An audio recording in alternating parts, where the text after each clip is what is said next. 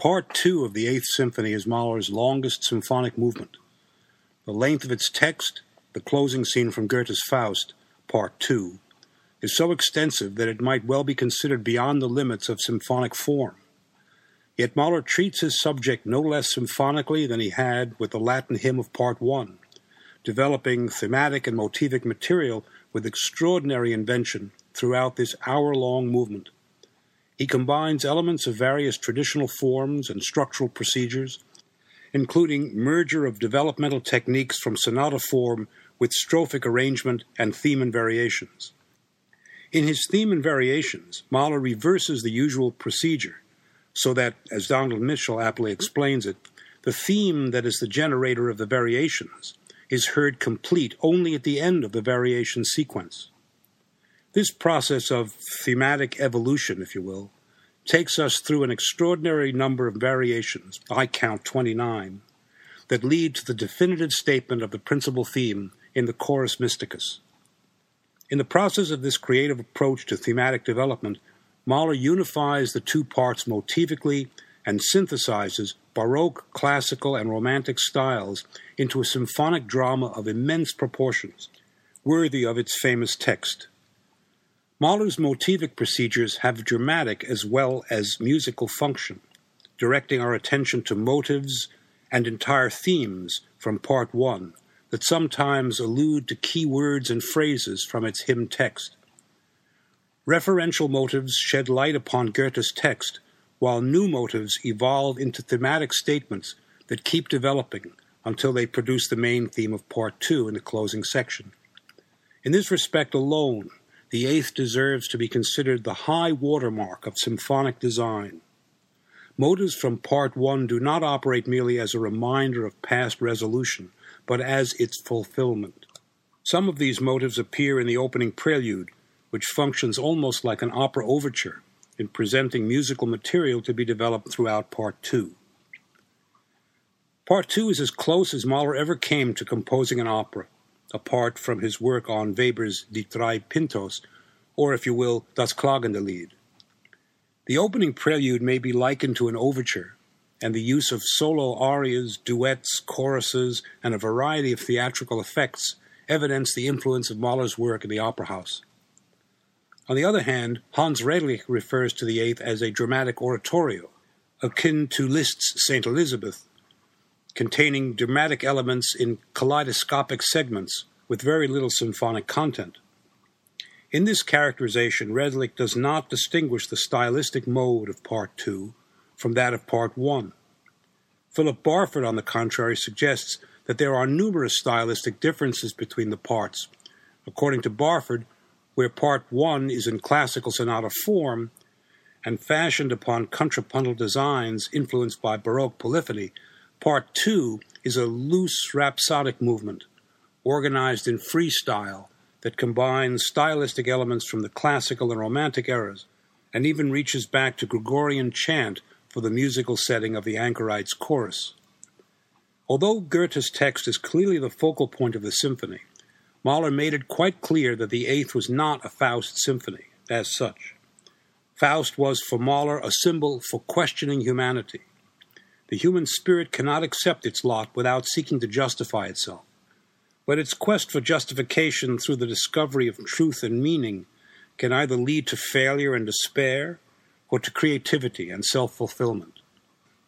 Both Mahler and Goethe believed that the quest will eventually succeed by culminating in the metaphysical experience of absolute wisdom, power, and love.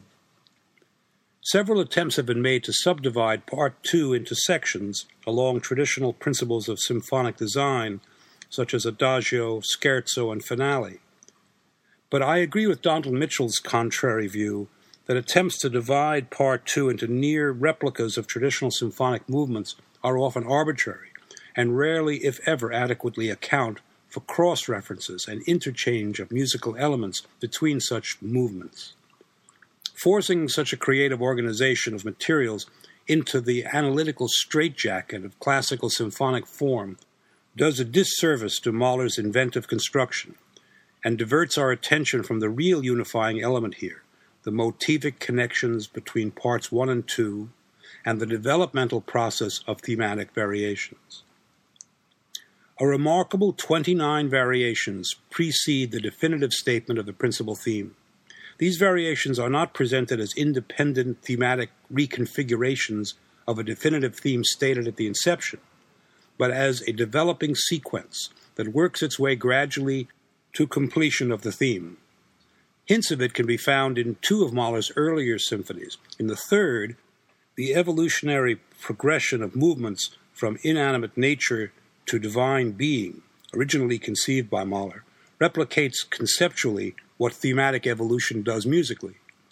And in the fourth, each of the first three movements contains some thematic element that points toward the principal theme of the song finale. Tonal progression moves just as gradually toward fulfillment, taking an hour to progress only from the opening E flat minor to the closing E flat major. Since the latter is also the principal key of part one, one might liken the overall tonal process to eternal return, a Nietzschean philosophical concept implicit in several of Mahler's symphonies, such as Das Lied. Compare this tonal ground plan to that of the Second Symphony, whose choral finale comes closest to the eighth in conception and spirit. While the second also ends in E flat, it begins in the tragic key of C minor, thus representing not the circularity of a return, but true progress from tragedy to redemption. This distinction is apt because the subject of the Second Symphony, divine grace achieved through simple faith, is not that of the Eighth, whose basic conceptual principle is the conjunction of human creativity and divine love through the illumination of the senses. The merger of divine and human love in the finale of the third now serves the purpose of stimulating creation in the eighth, which, as both man and artist, Mahler sets as the guiding principle to ultimate fulfillment and thereby a sustainable justification of life. Love acts as a catalyst for true creativity that is in turn a source of expression for that which generates it. Such is the quintessential element necessary for creativity that was missed from part one. But love cannot motivate creativity merely by expressing it. It must also be an integration of its essence into the worldly in conjunction with the divine such as occurs symbolically in the variation process of Part 2.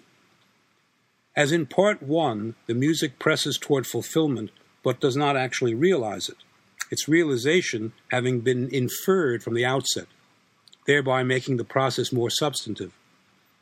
In Part 2, love as the creative inspiration merges with itself through a process that is progressive but in reality leads to the self same fulfillment though on a firmer foundation, from having undergone the process. While shifting from a sacred to a secular text, Part 2 still contains spiritual, even quasi religious musical elements, such as the Gregorian chant used for the Anchorites chorus and the church like motet of the Chorus Mysticus. Mahler also interposes music with a religious theme, takes material from the Angels movement of the Third Symphony and Das himmlische Leben of the Fourth, Goethe's text is also replete with religious allusions that make the conjunction of the human and the divine perfectly appropriate. The balance of external and internal manifestations of human expression in Part 1 is upset in Part 2, where the latter is more prominent. The opening bars recall the Gloria and Lumen Accende themes of Part 1, emerging from opaque shadows in an atmosphere of mysterious stillness in which the light of wisdom seems to have faded. The Anchorites chorus creates visions of external reality to music of profoundly internal sensibilities, yet anticipates the extrovert passions of Pater Ecstaticus and the dogma of Pater Profundus, whose music climaxes on the Accende theme, itself a prayer for love and enlightenment. The leitmotif permeates part two, still a symbol of enlightenment akin to lumen accende, as ascendance through light. Since light can shine inward as well as outward, it is also a symbol of the internalization of the external, which is an important aspect of the message of Part 1.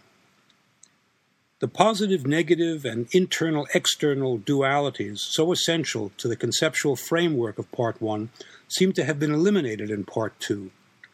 As Mitchell points out, there is, quote, no role for Mephistopheles in that part of Goethe's Faust that Mahler chose to set. Unquote. Mahler intended to create a work that would appeal to the masses. Thus, he may have intentionally avoided expressing the angst of human suffering, the sarcastic wit of parody, and the biting cynicism of satire that occurs in much of his music. But their absence in Part 2 does not imply that complete resolution of the conflict between negative and positive aspects of the human spirit in Part 1 has been resolved. In Part 2, these dualities form an undercurrent through motivic references. The negative forces that tormented the soul with self doubt were already grappled with in the Sixth Symphony, so its tragic elements need not reveal themselves here. The Seventh deals so extensively with parody that it too need have no part in the eighth, where it would certainly be inappropriate and unwelcome. Having absorbed both tragedy and irony, Mahler needed to come to grips with art as the principal creative expression, which he illuminates and makes manifest through the conjunction of human and divine love.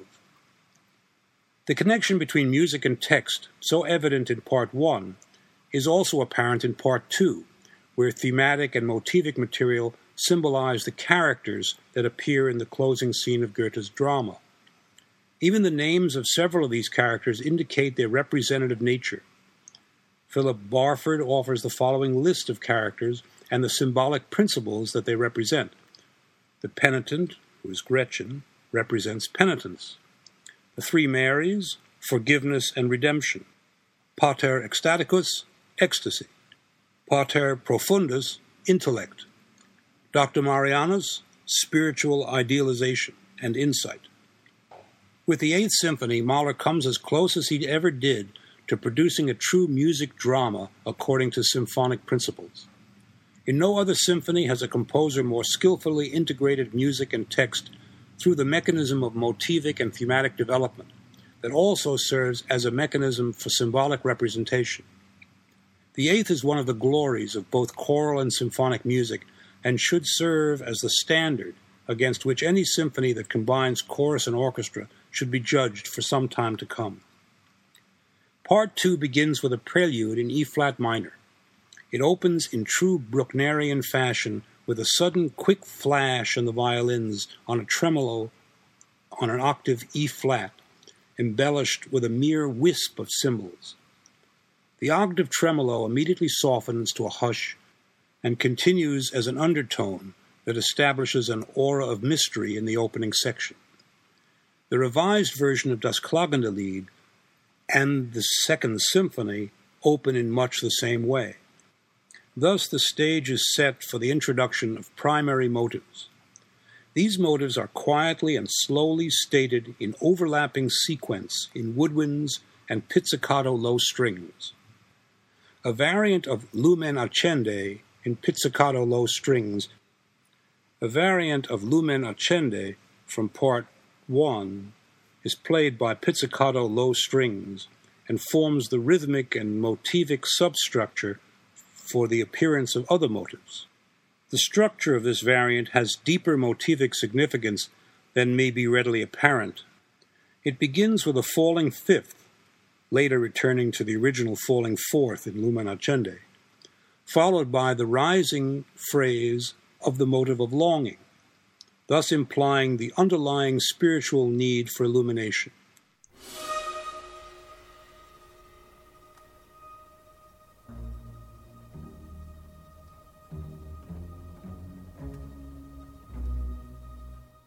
Principal motives suddenly force their way in on high woodwinds that startle us with their abrupt intrusion but they quickly retreat like phantoms receding into the eerie atmosphere. Woodwinds keep repeating a version of the cry of pathos from the first and second symphonies, originally in Das Klagende Lied, that becomes a principal motive, sometimes softly whispering and sometimes loudly moaning its cry of despair. The first principal motive's dotted rhythm associates it with the pectora motive of Part 1. Its rising and falling minor second relates it to the motive of woe. This three note motive represents the awesome wonder of nature, in its most elemental essence. It takes its shape from the heart of existence, pectora, and its sense of awe from the woe motive. Like the lumen accende motive stated in the bass, the nature motive is followed by the motive of longing, to which is added the arching motive of redemption. Thus, a conceptual progression from woe through longing to redemption is already established at the beginning of part two. Let's listen.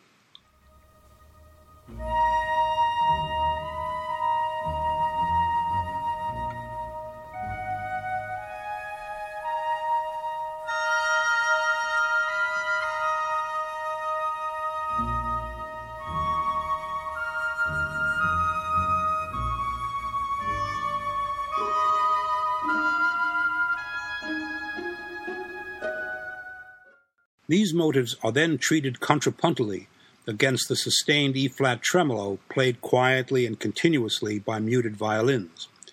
The motives seem to call from the dark inner depths of consciousness for the regeneration of light. As motives heard at the beginning of part two begin to integrate, the principal theme begins to take shape in embryo. After a sustained tone is added in front of the nature motive, bassoons and low strings immediately make it more melodic by breaking up this note into a dotted rhythm. Clarinets extend the phrase beyond the sequence of nature longing by adding the motive of redemption at the end. This motivic combination is accompanied by rhythmic variants of lumen accende in pizzicato strings. A brief but blissful chorale on longing follows, during which the sostenuto E flat octave tremolo is silent. The chorale ends on a plagal cadence that resolves into an, an A minor chord and brings back the violin tremolo to usher in a reprise or extension of the preceding introductory section.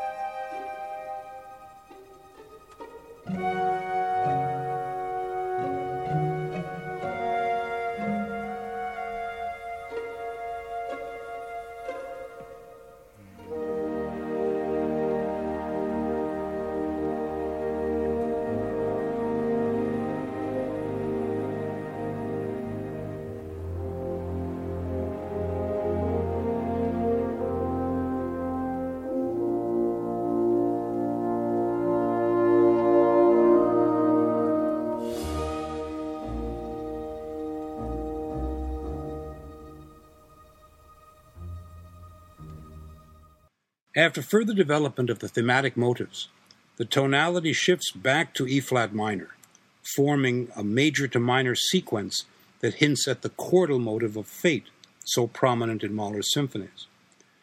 Open harmonies continue to shift from major to minor and back again.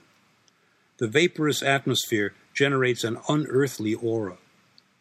Suddenly, in mid measure, a forceful stroke in the basses jolts us out of the mesmerizing stillness that pervades the introduction. A variant of the nature motive ushers in the first of an extensive series of variations that evolve into the principal theme. The first variation begins in a slightly agitated state.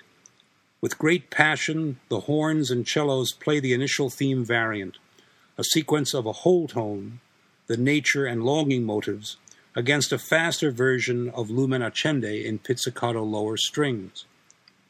A turn figure, followed by a leap of a fifth that resolves downward into a falling chromatic phrase, combine to foreshadow the appearance of Dr. Marianus later in Part 2. An inverted version of longing follows the nature motive, seeming to drag it downward throughout the middle of this variation with forceful accents.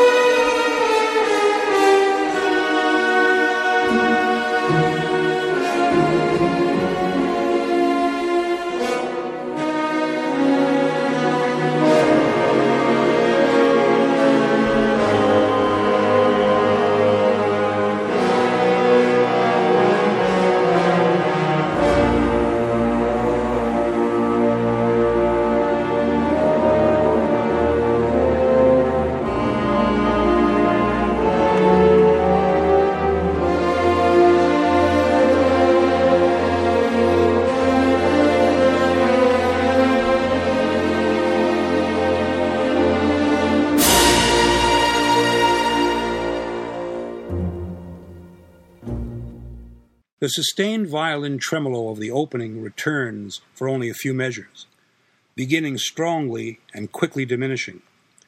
Only when it reappears with a mighty thrust a step lower than before do the passions generated in this variation dissipate. The music of the prelude now returns, but the linked motives and the pizzicato version of Lumen Accende that accompanies them are asserted more strongly as if deeply affected by the passionate first variation. By the addition of a single quarter note, the motivically constituted theme variant changes the motive of redemption to a mordent like figure. As this interlude between variations closes with the diminutive version of the nature motive, the music quiets down once again. With a strong upbeat on a dotted rhythm that recalls the upbeat to the glorious E major episode in the slow movement of the Fourth Symphony, the passions are stirred anew with the advent of the second variation. In a much brisker tempo, first violins play a combination of triplets and sixteenths that offers a hint of the intense violin figuration that will accompany Pater Profundus's passionate description of love aflame with emotion. Beneath the ardent outpourings of violins and woodwinds, the embryonic theme variant can be heard first in oboes and horns, and later integrated with the intense figuration that inflames it with ardor. Occasional appearances of a falling second, the motive of woe, imply that love is often tinged with suffering. The intensity and passion of the music continues undiminished to the end of the variation.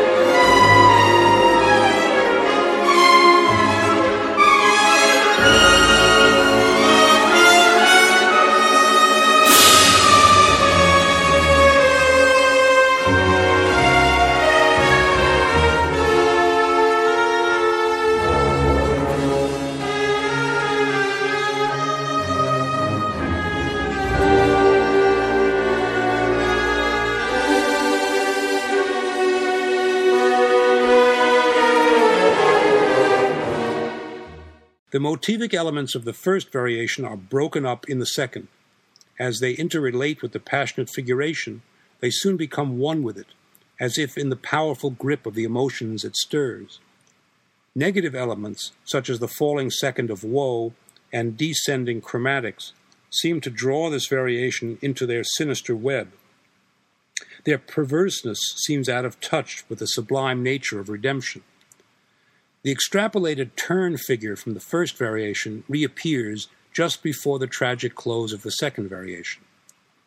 At the end of the chromatic descent that closes the second variation, the third variation begins. Violins strike out with chilling force, an effect produced not only by the sudden thrust of enormous power, but also by first violins playing the theme on the G string, doubled by cellos in their high register.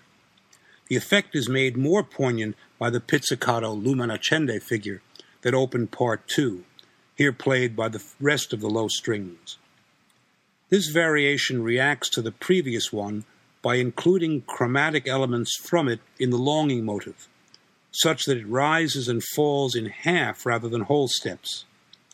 As a result, the intervallic leap following its three ascending notes changes to a minor fifth, the Diabolus in Musicus, which was used in Part 1 to signify human weakness preyed upon by evil influences that seek to subvert the life force. In this thematic variation, the whole note that was added to the theme variant at the beginning of the first variation is retained. As the music presses forward, intervals of the longing motive are stretched, creating dissonances that symbolize the intervention of the demonic spirit. In a few measures, the violin's tremolo E flat octave returns, its tremulous shudder again chilling the atmosphere. It functions throughout the prelude as a kind of ritornello. Here is the beginning of the third variation.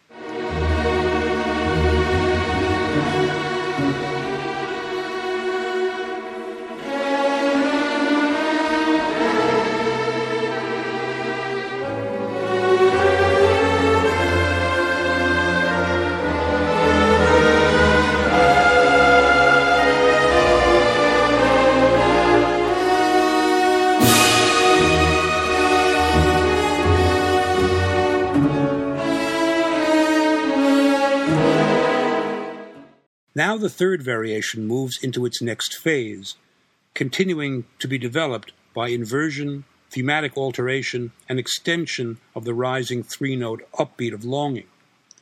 The downward motion of this motivic fragment produces a countervailing phrase that ascends into the pectora figure that began this theme variant.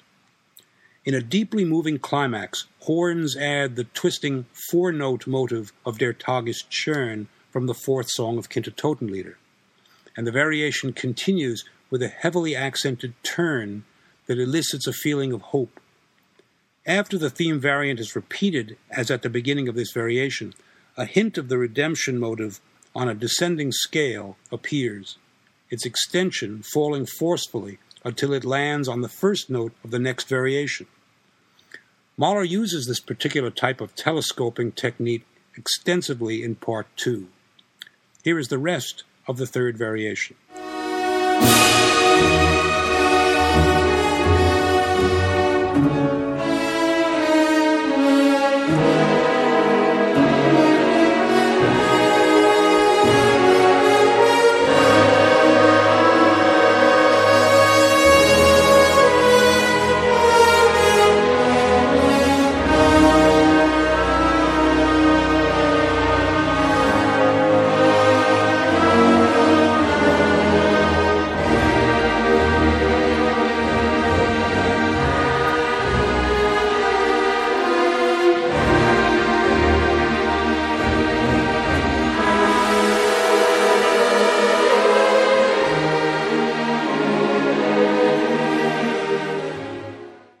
Variation 4 begins very softly in the flutes.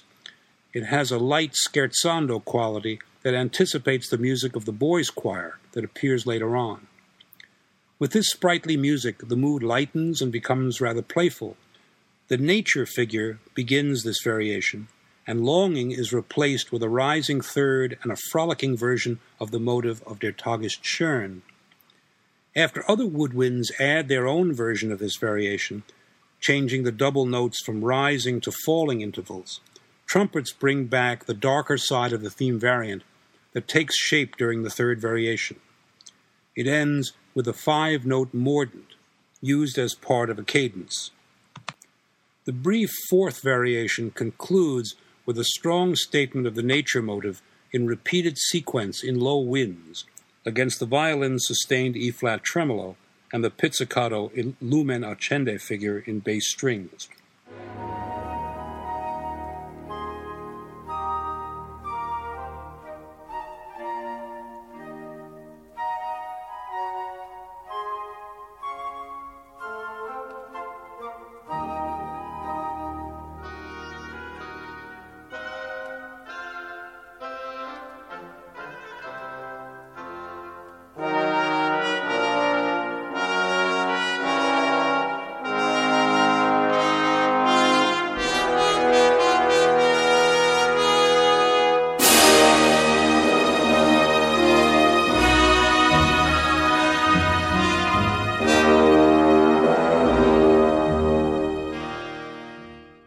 As the music fades, the introduction concludes and the scene is set for the anchorite's chorus. It functions as the fifth variation. In a slow tempo, and to the accompaniment of the pizzicato lumen accende figure in low strings, the theme variant returns in flute and clarinet, no longer tainted with chromaticism. As if from a distant height, male voices from both choruses enter in stretto like fashion whispering echoes of an extension of the nature motive, with half note couplets preceding it. Mahler instructs the male voices to sing in the manner of sharp and rhythmic speech, akin to Gregorian chant. The combination of staccato articulation in the voices and fluid legato in woodwinds creates an eerie, spectral atmosphere. At first, the theme variant seems out of kilter rhythmically because of frequent meter shifts. Following the combination of the half note couplet and the nature motive, the longing phrase from Lumen Accende is sung in stretto with the support of lower string pizzicatos. A burst of light briefly flashes in high woodwinds, illuminating the shadowy scene. Unexpected breaks in the fragmented vocal line create moments of tension that are never fully dispelled when the voices re enter. Falling minor seconds in winds give the music a tragic character.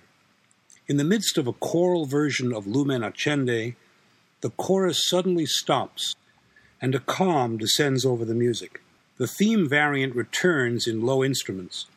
A quiet hymn like chorale for winds on longing leads to a full plagal cadence, as during the opening prelude. Here is the beginning of the fifth variation.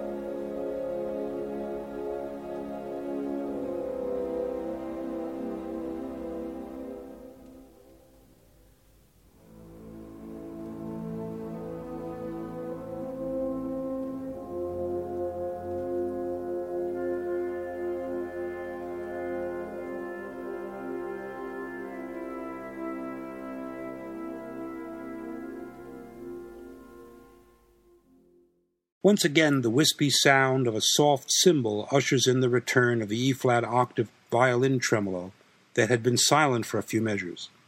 It serves as background for an extension of the anchorite chorus in two part counterpoint on elements of the theme variant, accompanied by the Lumen Accende pizzicato figure.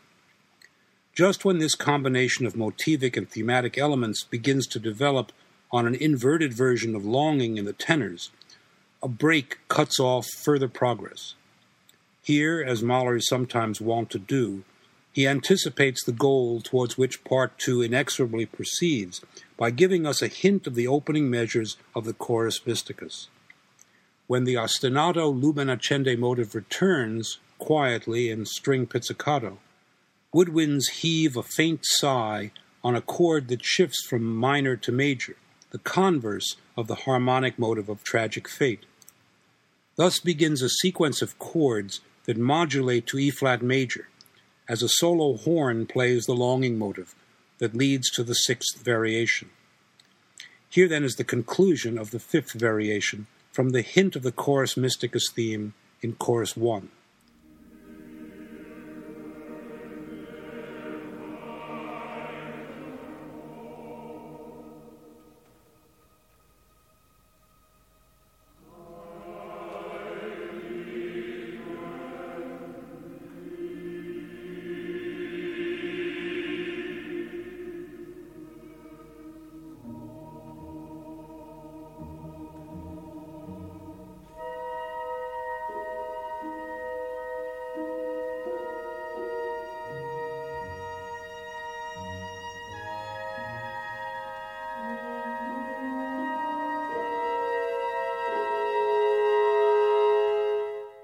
With the sixth variation, the hushed nocturnal atmosphere completely disappears, and what was cast in shadows now emerges into the light.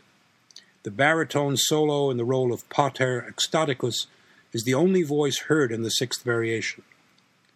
This variation can be divided into four sub-variations. To the singer's passionate outpouring of inner torment, the principal theme variant is transformed rhythmically by using a syncopated triplet figure for the rising notes of the longing motive.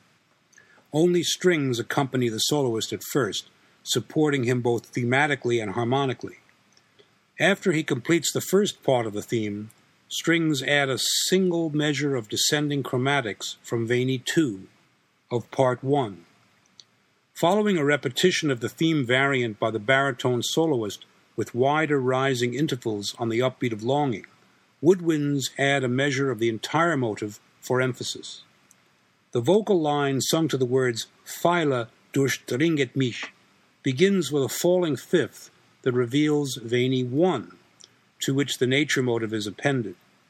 This subvariant concludes with the nature motive after an inverted version of longing, while violins add the five note turn figure introduced during the first variation.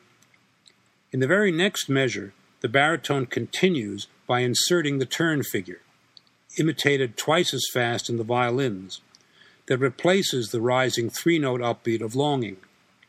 The theme variant is extended by an elongated phrase sung to the words Ewiger Liebe Kern, everlasting heart of love, accompanied by arching scales in contrary motion. The tempo increases on a series of descending modal scales in strings and presses forward to an allegro. Here, the climax of the variation occurs as trumpets forthrightly assert Lumen Accende, adding the mordent like figure associated with the developing theme variant.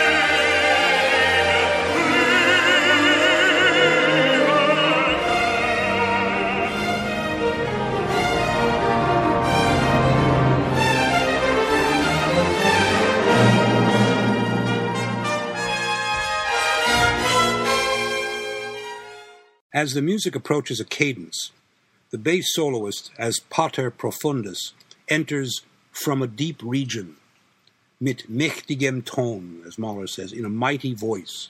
With his entrance, the seventh variation begins.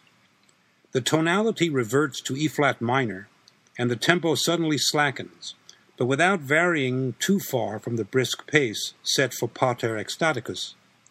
Flames of passion described by Pater Profundus are likened to natural phenomena, floating torrents of a thousand streams, woods and rocks surging like waves, waters thundering into the chasm, and a bolt of lightning clearing the misty atmosphere. All of these visual images are set to music that surges and recedes with effusive emotion. Although this variation starts on an upbeat like the second variation, it varies significantly from the preceding one. Accented chromatic runs, wide intervallic leaps, and descending scales characterize the textual description of love aflame with passion. During this extensive variation, a super octave upbeat on a dotted rhythm recalls the second variation, and a horn intones the motive of longing, reflecting the feelings expressed by the singer. The nature motive appears at the end of Profundus's initial vocal expression on the word fließen, flow. Low strings surge upward with a flurry of rising sixteenths that formed an important motivic element in the Sixth Symphony. The seventh variation has a downward pull, particularly in the falling minor seconds of the motive of woe and the inversion of longing that counterbalances the ascending thrusts of sixteenths in the bass and the frequent octave and superoctave upward leaps in the vocal line. As the variation begins to ascend, a solo horn plays the first two measures of the initial theme variant, followed by the solo trombone on Lumen Accende, that also echoes a mordent like figure from the vocal line. Longing is then made into an arch like phrase that leads into a descending line in the voice, echoed by the trumpet. The upbeat on an octave leap in dotted rhythm from the second variation returns in violins, in canonic imitation with the solo voice. Profundus describes the savage roaring from the lower regions that surrounds him on a phrase beginning on an upward leap of an octave in dotted rhythm and then descending in the manner of Veni 2, recalling the violin version of O Schmerz du Alldurchdringer, O Pain, you all pervasive one, from the finale of the second symphony. Echoing phrases overlap in tight sequence. The descending scales of Veni 2 appears in the next subvariation in a dialogue between soloist and violins against the upward thrusting figure from the Sixth Symphony, here played by low strings in triplets instead of sixteenths. During this lengthy variation, the motive of longing and the descending Veni 2 fragment predominate, their rhythmic contour being constantly reshaped. As the pace of the tension increases toward a climax, the bass soloist follows the longing motive with a strongly accented, elongated version of it. He adds the mordent like figure heard earlier, sung to the words Sind Liebesboten sie verkünden. These are love's messengers who tell us. This is echoed by the brass in a majestic statement of the power of love. Here is the first part of the seventh variation.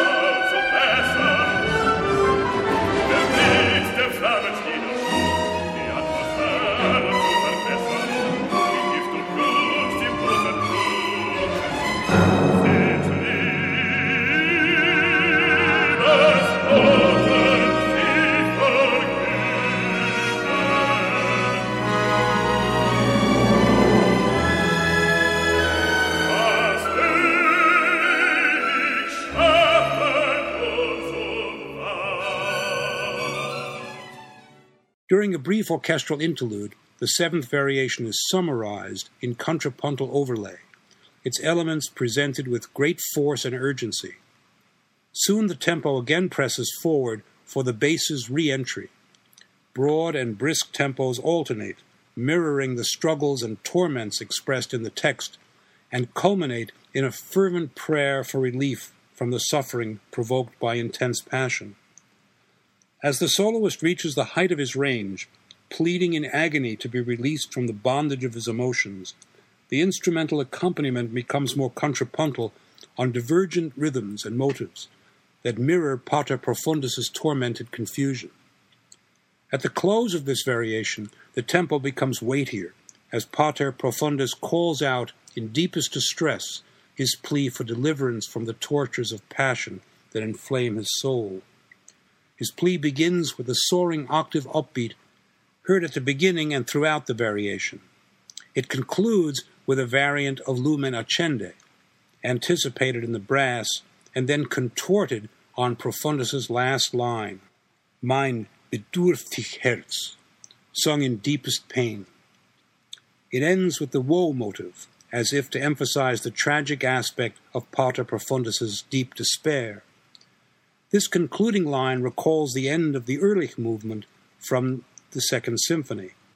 Here it sounds deeply tortured rather than confident and blissful.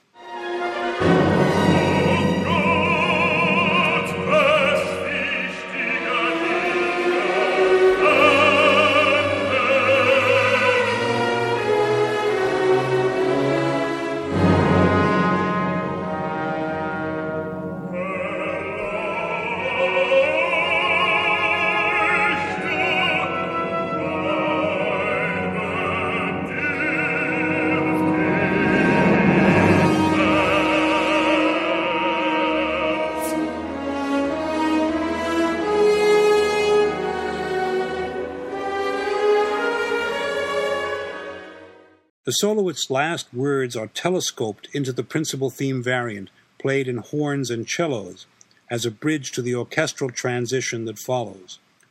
This transition consists of an interplay of motivic elements from the theme variant, primarily focusing on nature and longing. During the orchestral bridge passage, the pace gradually increases as motives from the theme variant build on a crescendo that ushers in the next variation. With the eighth variation, we first hear from the chorus of angels. In a sprightly allegro deciso tempo, they lighten the mood with a joyful version of the theme variant that reorders its various elements in celebration of a victory of the spirit. In the bright key of B major, the angels begin this variation on the falling forth of Veni 1, followed by the longing motive, as it appeared in Lumen Accende 2, and they end with the mordent like phrase introduced earlier. Low strings play the same theme in stretto, beginning one measure after the chorus enters. As this new version of the theme variant ends, clarinets and trumpet play a version of the pectora motive from part 1, stretching its first interval to a rising sixth. Woodwinds follow with the descending phrase from Lumen Accende 2 that had succeeded this figure in Part 1 when it functioned as a counter theme. High strings add an ascending variant of Veni 1 that brings back the angels on yet another reworking of Lumen Accende 2. The contrapuntal interplay of thematic material recalls Part 1. A chorus of blessed boys enters at the close of the angel's second stanza with yet another version of the theme variant, bidding all to circle around and sing in joyous adoration of the Holy Spirit. Sustained trills enhance the playful mood as the two choruses present their own version of the theme variant in counterpoint. This entire variation anticipates the so called scherzo movement of Part 2 that is said to begin at its conclusion. Let's listen to the orchestral interlude into the eighth variation and the first part of that variation.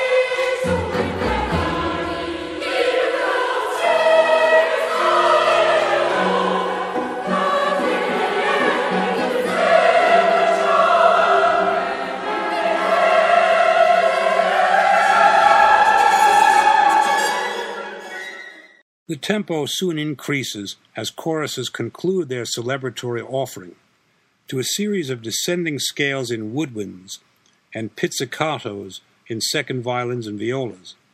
First violins play upon the nature motive, while the brass intone a fanfare, the motive of the hero, in the form in which it appeared just before the grand chorale in the finale of the Fifth Symphony. A sequence of rising trills enhances the joyous atmosphere. The theme variant that follows is slightly altered from the preceding variation, sung by the boys' choir and played forcefully in the depths of the orchestra at first, and then in high winds and strings, preparing the way for the so called scherzo section.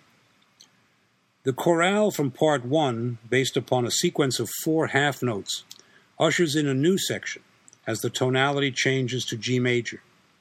Here is the orchestral interlude that forms a bridge passage to the ninth variation.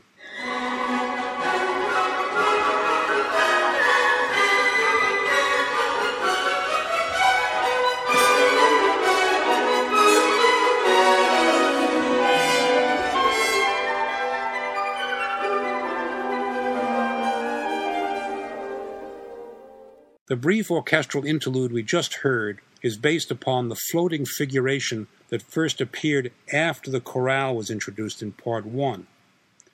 A chorus of younger angels enters with the ninth variation in the principal key of E flat major, marked scherzando. Here Mahler juxtaposes a flittering rhythmic accompaniment with a long line lyrical version of elements of the theme variant played in a new sequence. How sweetly the voices blend in thirds on this diatonic treatment of the theme variant against a livelier orchestral background. Again, the chorale from part one returns, this time as part of the vocal line, after which the female chorus sings an inverted version of Longing to the original form of that motive in cellos and bassoons.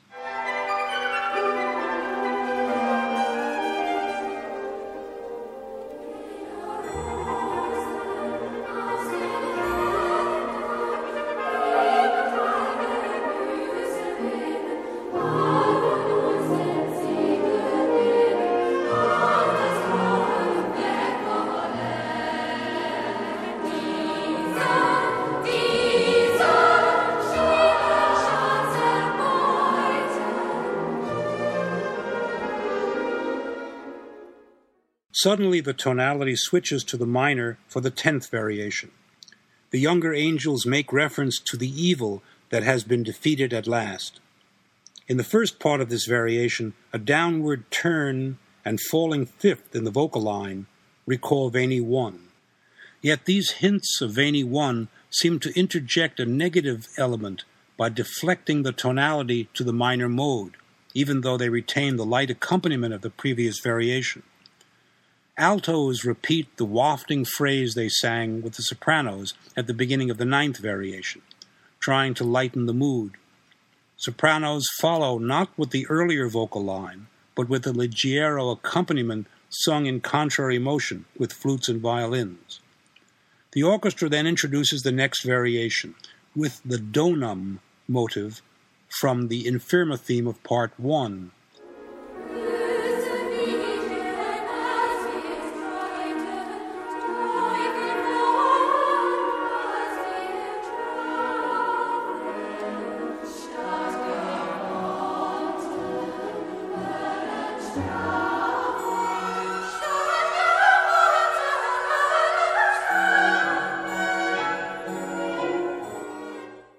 E flat major returns for the eleventh variation, yet another reconstruction of the theme variant, sung by the younger angels to the words Fühlten Liebesqual die Geister, spirits felt the pangs of love. The continuing leggero accompaniment implies that such emotions have been conquered. Stepwise motion creates the impression of a childlike Christmas chorale. The infirma figure that introduced it is now integrated into it. The Ewigkeit motive is also added, sung to the words War von spitzer Pein, leading to a new version of the nature motive that now rises by a fourth after the dotted rhythm, and then from there still higher by a third on the joyous summons Jachze er auf, be jubilant. The nature motive sounds more uplifting than when enveloped in mystery at the beginning of part two.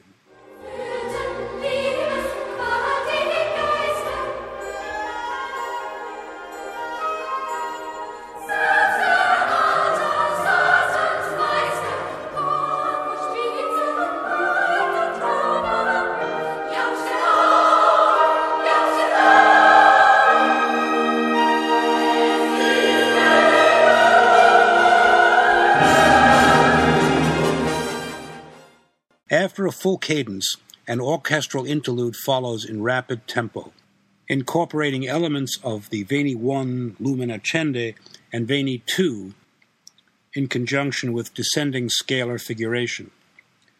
When the pace slackens, the music softens on strong sustained chords that support the light accompaniment, moving the music ever so gently into the next variation. Notice how repeated falling half notes an inverted version of the chorale from part one, helped to calm the music during this transition passage.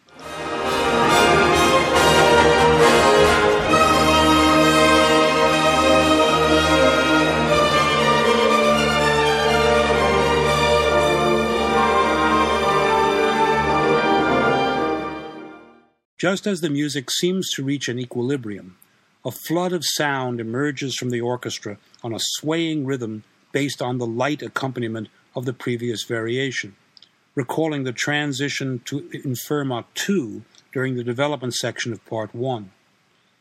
After a very brief prelude in D minor, E flat major returns for the 12th variation. Trombones assert the leitmotif with authority to the contrasting calm of a swaying rhythm.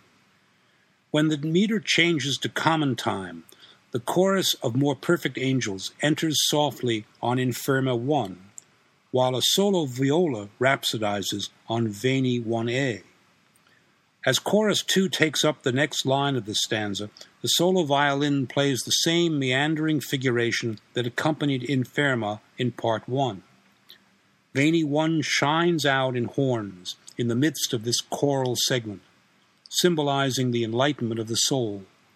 Descending scales from Veni 2 follow in stretto like sequence. A tonal shift to the minor occurs as these angels recall the pains of earthly life, and weak beat choral entrances create a sense of instability. Much of this variation is based upon material from the Firmans Virtute verse that formed the closing section of the exposition in Part 1. These allusions to Part 1 suggest that if human weakness results from corporeal existence, then personal strength must needs abstract human emotion by making it selfless and subjectless, thus purifying the physical aspect of the spirit. To the music of Firmans Virtute, the spirit of everlasting strength, an alto soloist from Chorus 2 responds by declaring the impossibility of dividing the human spirit's dual nature. A female chorus answers the challenge by affirming that only ewige Liebe, eternal love, can heal the wound of a divided spirit as they sing the Infirma theme. Violins accompany their responsory with Veni 2's lyricism, which now includes the Der Tagesstern motive, a hint that the light of day a symbol of illumination of the senses, will bring with it redemption through love. During the conclusion of this variation, the tempo broadens as choruses sing an inverted version of the leitmotif to the concluding words, Die ewige Liebe nur vermag's zu scheiden. Eternal love alone could separate them. This variation concludes on a full cadence that ends on the same note with which the next variation begins, another example of Mahler's telescoping technique. Here is the twelfth variation.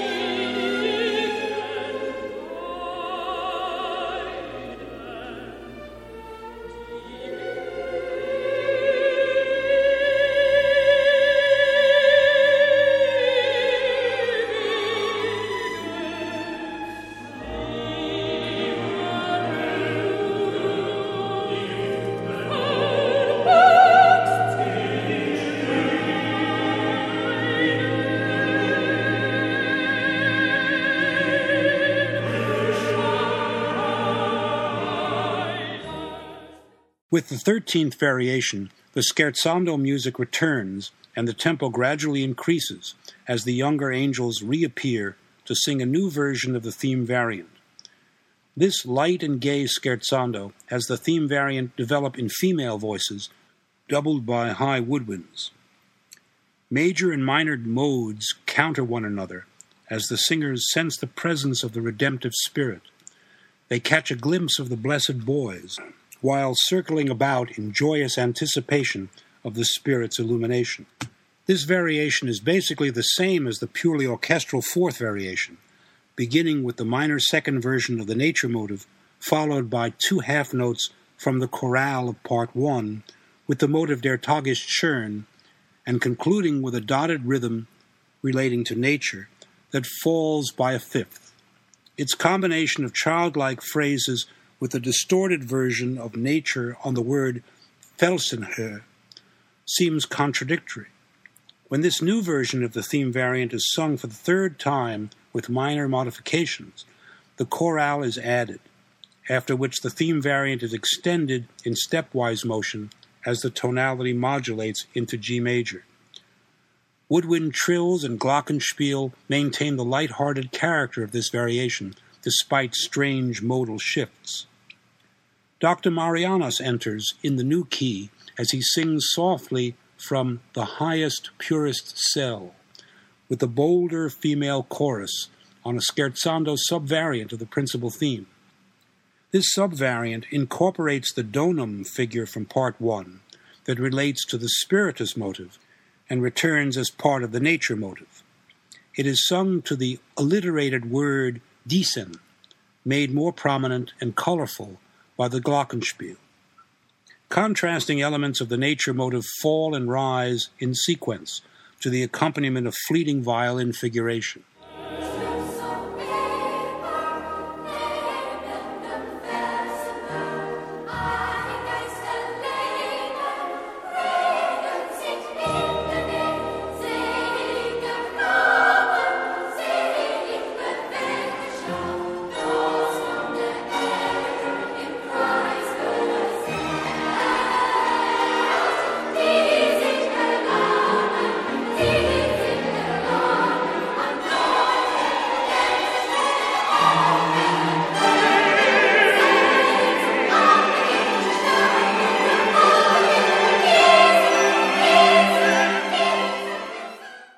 Music becomes even brisker and more elated as the key switches to B major for the 14th variation.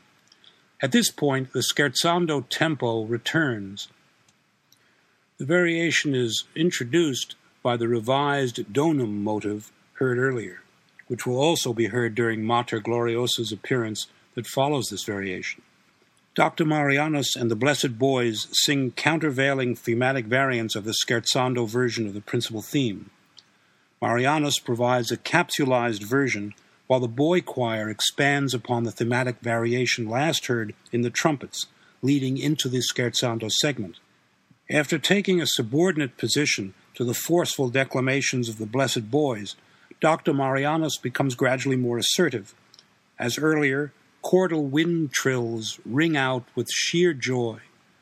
During this brief variation, the descending phrase from Veni 2 and the chorale from Part 1 are inserted into the developing theme variant. In addition, the version of the motive of redemption that had already become a part of the theme variant is altered by having the third of its four notes fall by a third instead of a second.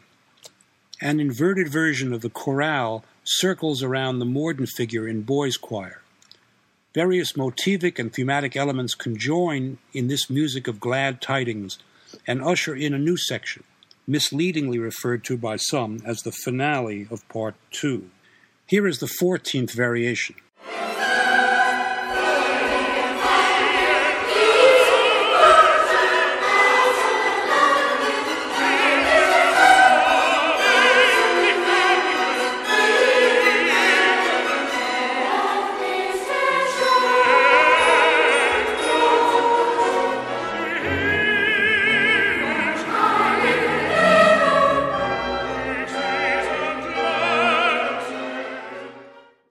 Exalted plane, Dr. Marianus begins the 15th variation in a state of profound ecstasy as he sings his paean of praise to the highest mistress of the world, referring to the central character of Part 2, the Mater Gloriosa.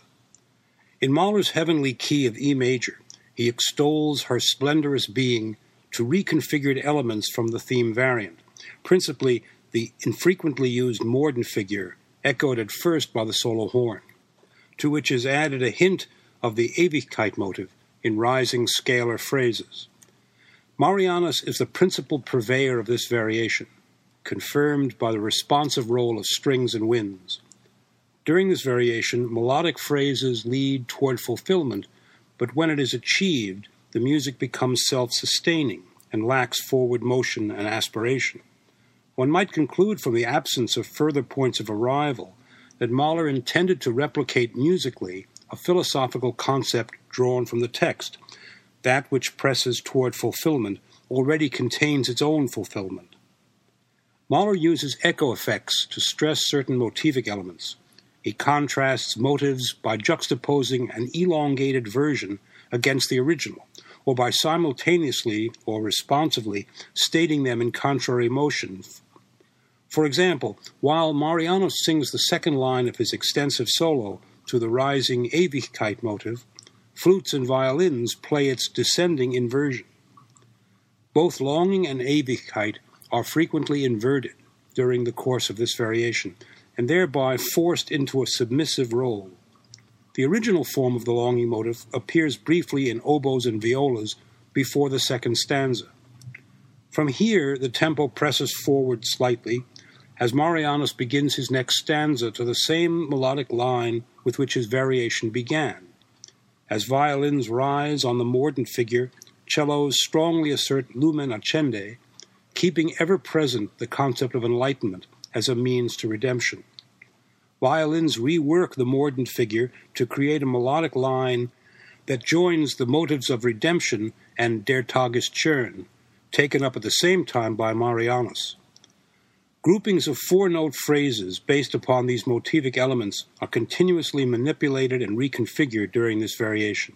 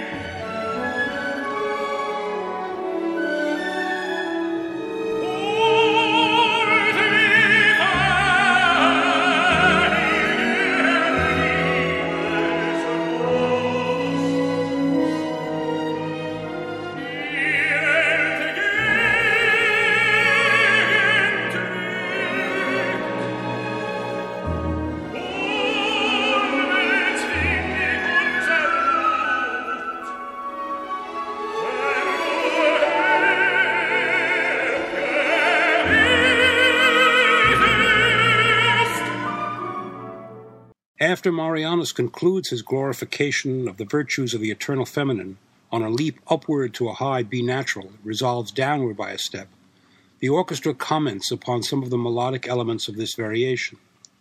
When the tonality gradually shifts to the home key, E flat, the music softens. One senses that the fervent passions expressed by Pater Ecstaticus and Pater Profundus have now been pacified. Mahler presents the last lines of Dr. Marianus' Song of Praise as a peaceful interlude that gently leads to the next variation. A solo horn alludes to Lumen Accende as the flutes hint at redemption. Delicately, the singer intones an elongated version of the mordent figure, ending with a falling second.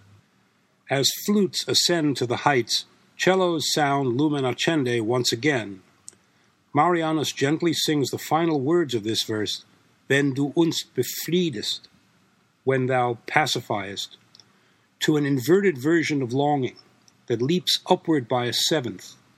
Oboes and clarinets conclude this bridge passage with a new version of Lumen Accende that retains the falling fourth with which the original version began, but forces the notes that follow downward, opposing their usual ascent.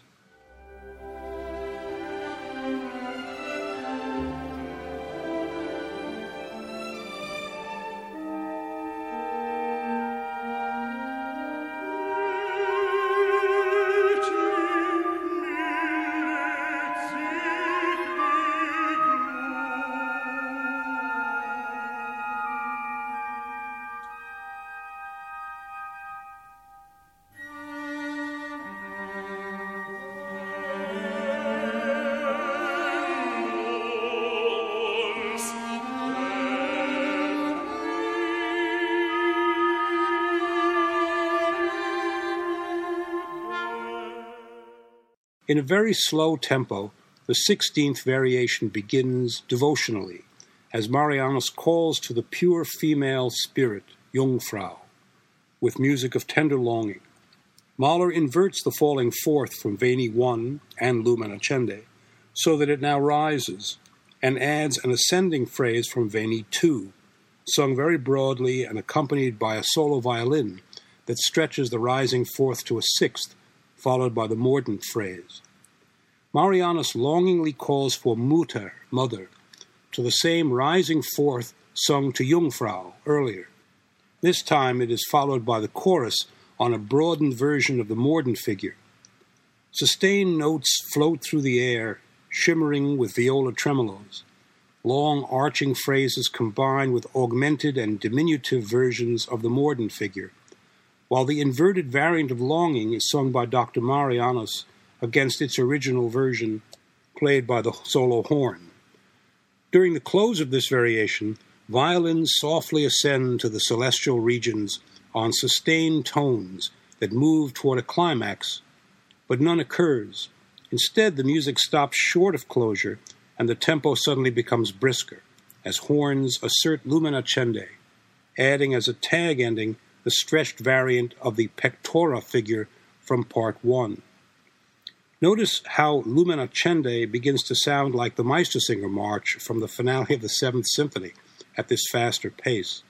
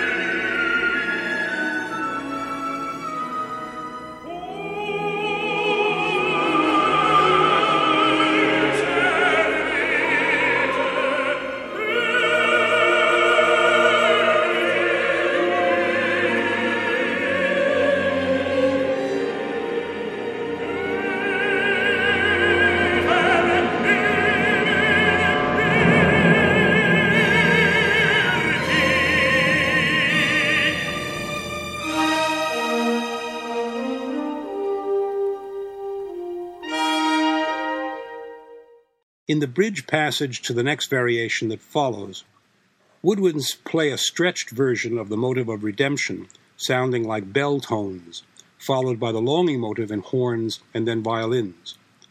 The pace increases with urgency. A solo trumpet plays the longing motive, followed by the mordent figure, and ending on longing, with an upward leap of a fifth, which generates a gorgeous chordal harmony with high winds and strings, accompanied by arching arpeggios and pianos and two harps. All seem to summon us to the heavenly gates.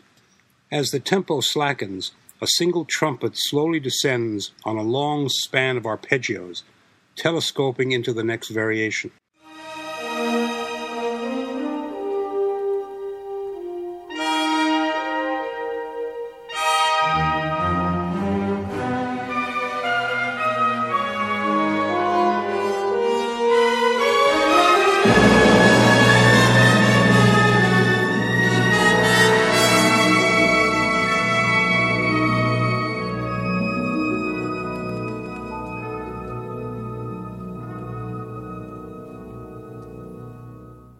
It is not surprising that Mahler modulates to his heavenly key of E major for the 17th variation that follows, for it is both one of the most beautiful of all the variations and the closest to the chorus mysticus soon to come.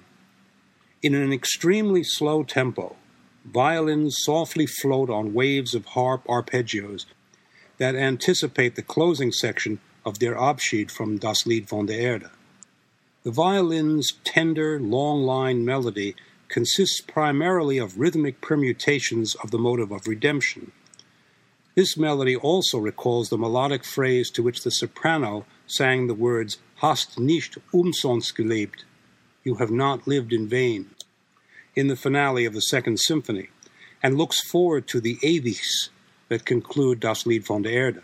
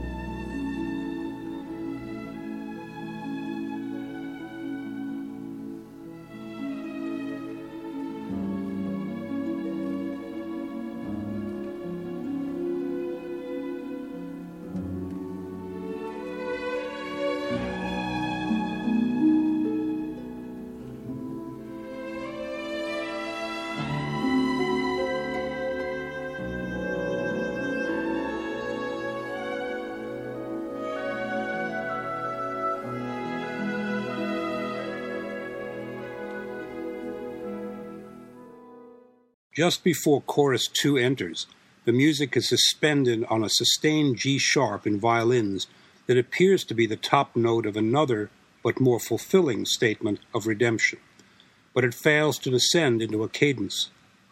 It is as if we are suspended momentarily between longing for redemption and its realization.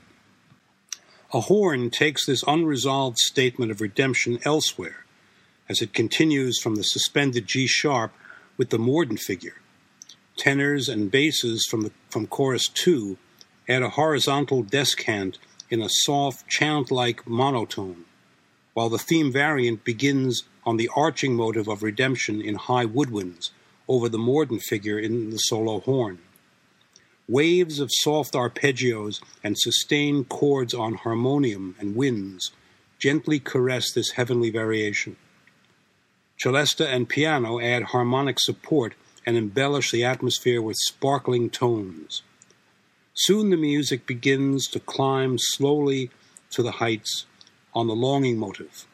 When violins hold a crescendo on the top note of longing, yearning for fulfillment, strong rushes of rising broken seventh chords in harps and piano sweep the suspended chord upward as it continues to build to a long awaited climax. But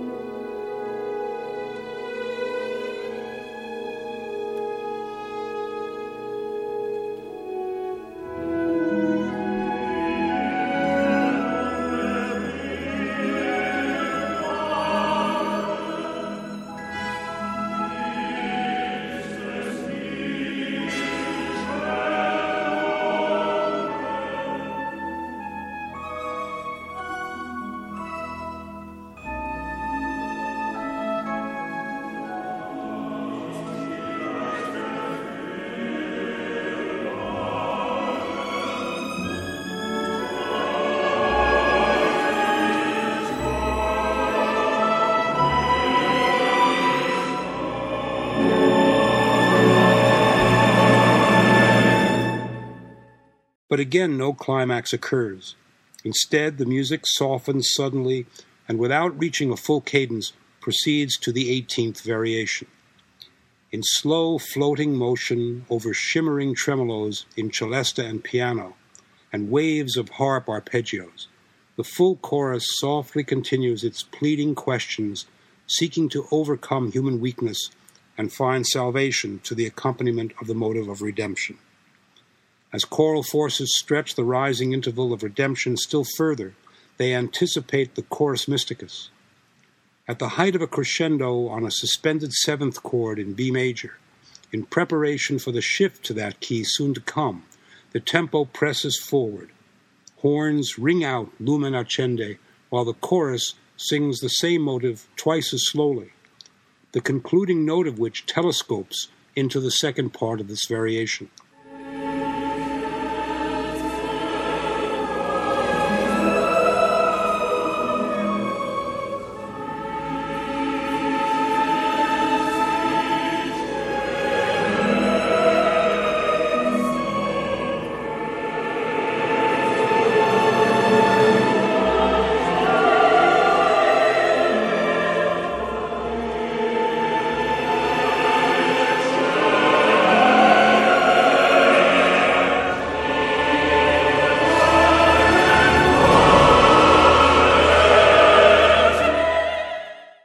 Key changes to B major and the tempo moves forward, the penitent enters with a woman's chorus of sinners. High woodwinds extend this redemption based variation, slightly altering the theme variant to include the mordent figure. Harp arpeggios continue, made more radiant by glimmering keyboard tremolos. An inverted version of Longing soon replaces the redemption motive as a thematic element in the vocal line. Redemption shifts to the violins and then to a solo horn.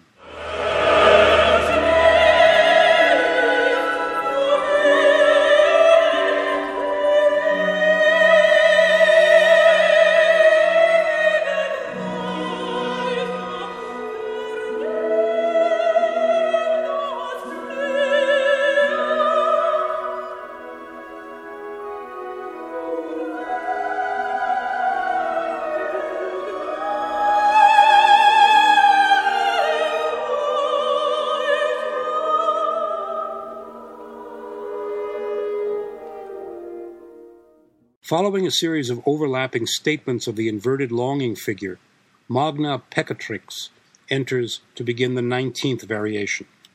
At first, orchestral forces are reduced to a chamber ensemble, providing primarily harmonic support and decorative arpeggiation. Mahler directs the soprano soloist to sing her penitent prayer with halting expression. She begins softly expanding upon the redemption motive that she sings mostly on sustained tones. When she becomes more assertive, varying farther from her initial melodic line, woodwinds and solo violin play their own reworking of this subvariation as a counter melody. A major to minor sequence of arching figures in solo violin, which hints at Kindertotenlieder, leads into the second part of this variation, now in E flat major. An interesting interplay of thematic variants from the melodic line in solo voice and violins takes up most of this subvariation.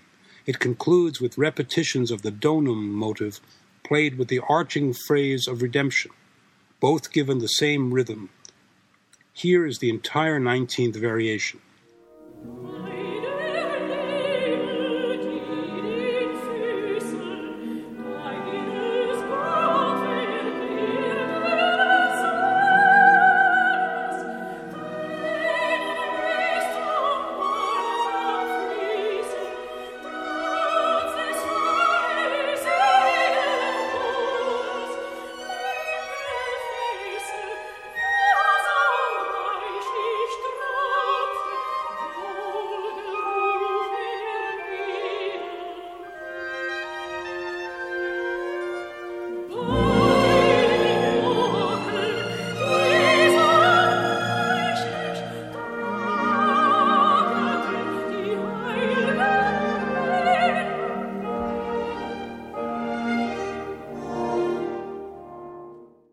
Key shift to E flat minor changes the mood for the 20th variation, sung by Mulier Samaritana. The descending line with which she quietly begins this variation recalls Hostem from Part 1, thus casting a shadow over the singer's description of the fountain of life. During the first part of this variation, elements of the scherzando theme, sung earlier by the boys' chorus, are played by solo violin and flute, brightening the scene. When the key changes to E flat major, the vocal line takes an upward turn, developing the theme sung by the boys' chorus with various permutations of the longing motive, scattered about high woodwinds, strings, and harp. Piccolo and flutes ascend to the heights as the next variation approaches.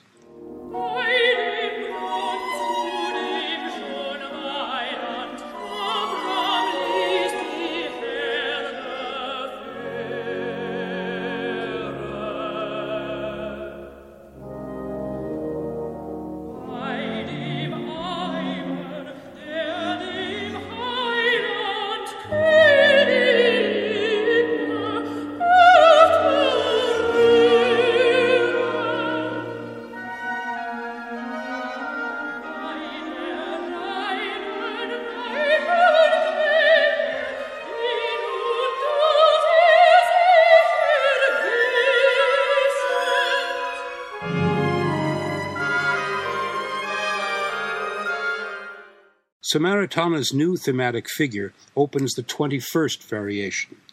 Her vocal line begins with a phrase that recalls the contours of the Ging heut morgen übers Feld tune from the Gesellen song cycle that was also used as the principal theme of the First Symphony's opening movement. The chorale from Part 1 appears in heavily accented winds. On a molto retard, Samaritana's last line is sung to a descending phrase that moves toward a cadence which is reached when she suddenly jumps a full octave on the tonic note. At the height of a crescendo, an orchestral bridge passage takes us to the next variation. Trumpets lead the way with Lumen Accende over falling fourths in winds that leap to a hint of redemption on high woodwinds. This passage also gives us a foretaste of Das Lied von der Erde, relating particularly to its Trinklied movement. A glittering four bar orchestral transition leads directly into the next variation and brings with it another change of key to G minor.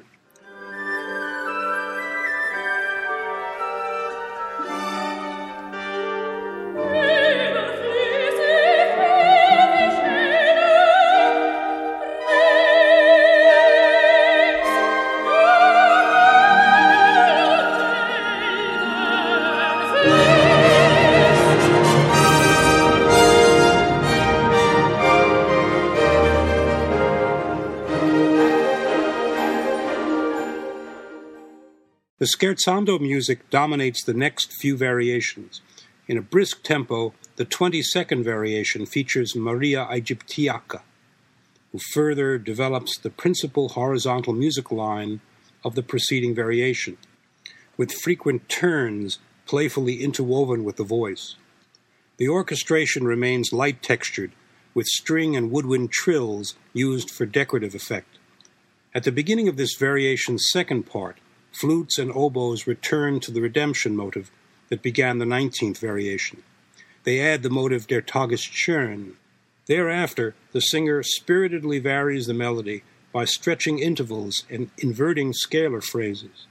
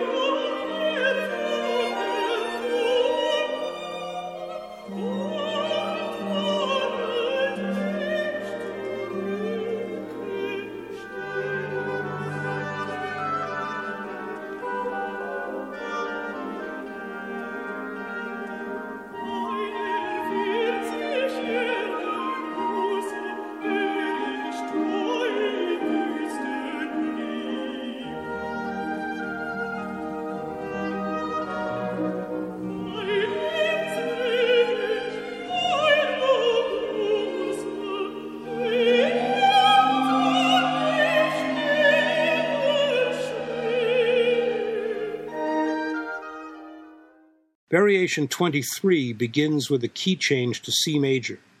The tempo continues to increase rapidly in preparation for the vocal trio that will dominate both this and the next variation. A flutter with nervous anticipation, the music is whisked along as if by a whispering wind. Magna Peccatrix, Mulier Samaritana, and Maria Aegyptiaca form a trio, entering canonically on the redemption motive that figures prominently during this variation. The vocal trio sings a rondelet to two part counterpoint. The vocal line contains several permutations of the principal motives, contrasting stepwise motion with leaps of an octave and a fourth in immaculately interwoven counterpoint. After the trio concludes, woodwinds and violas briefly continue the variation, and bassoons sing the theme variant that now begins with redemption and continues with the descending four note phrase heard earlier.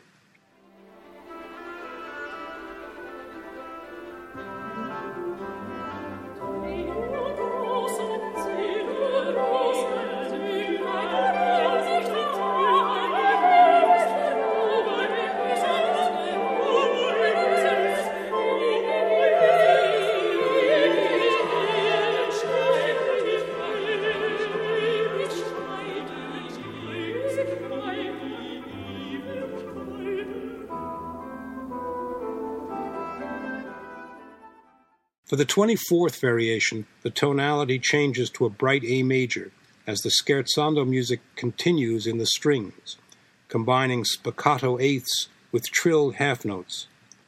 For the second part of the female trio, Mahler combines two vocal lines. Aegyptiaca enters one measure early on the previous scherzando upward arching phrase. Then Peccatrix and Samaritana sing the sweet strains of the ninth variation that combines childlike playfulness in the alto voice and warm motherly tenderness in the two upper voices. As the three singers develop this melodic variation, they switch roles, with Aegyptiaca taking the long lined melody from the ninth variation, and Peccatrix and Samaritana singing the joyous scherzando theme. Flutes sum up this melodic variant in a four bar bridge passage during which the tonality modulates in the direction of D major, without actually reaching it. The vocal trio now sings their principal melody, Redemption, with the first interval raised by a minor sixth, to a passionate plea for pardon and blessing, while violins play a different version of the theme variant, sung earlier by Mater Peccatrix. Clarinets echo the previous vocal line as Aegyptiaca continues alone to close this delightful variation on a falling phrase telescopes into the next variation.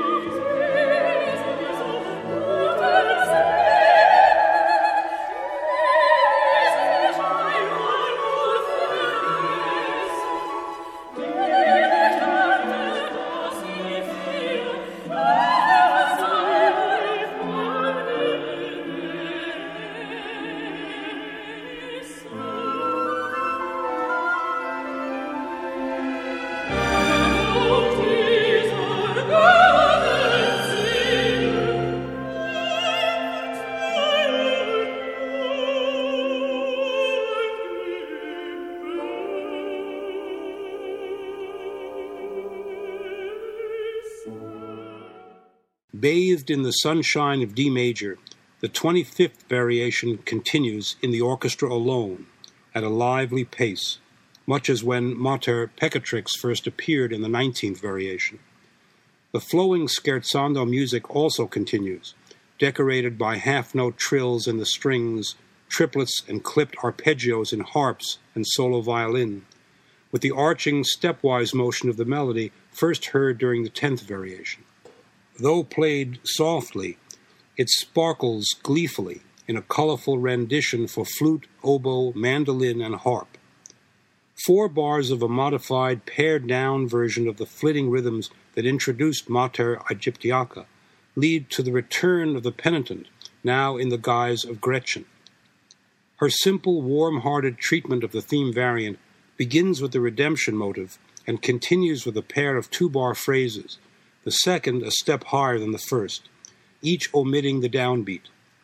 These phrases form a variant of redemption and an augmented version of longing, heard against a rhythmically altered version of it in its usual rhythm in violins and oboe. Here is the first part of Variation 25.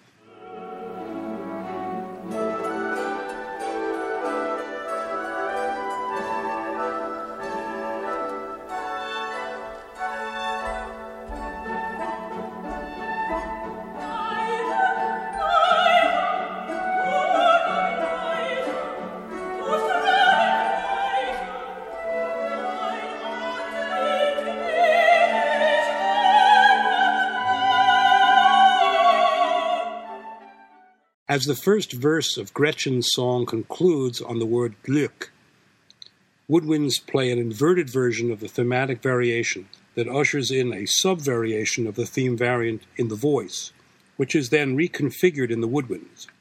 A brief dialogue ensues between singer, solo horn, and cellos on longing, given a wide upward interval on the last note that does not resolve downward as it does in its regular form. To this attenuated longing motive, Gretchen sings the prophetic words Er kommt zurück and continues to a full cadence.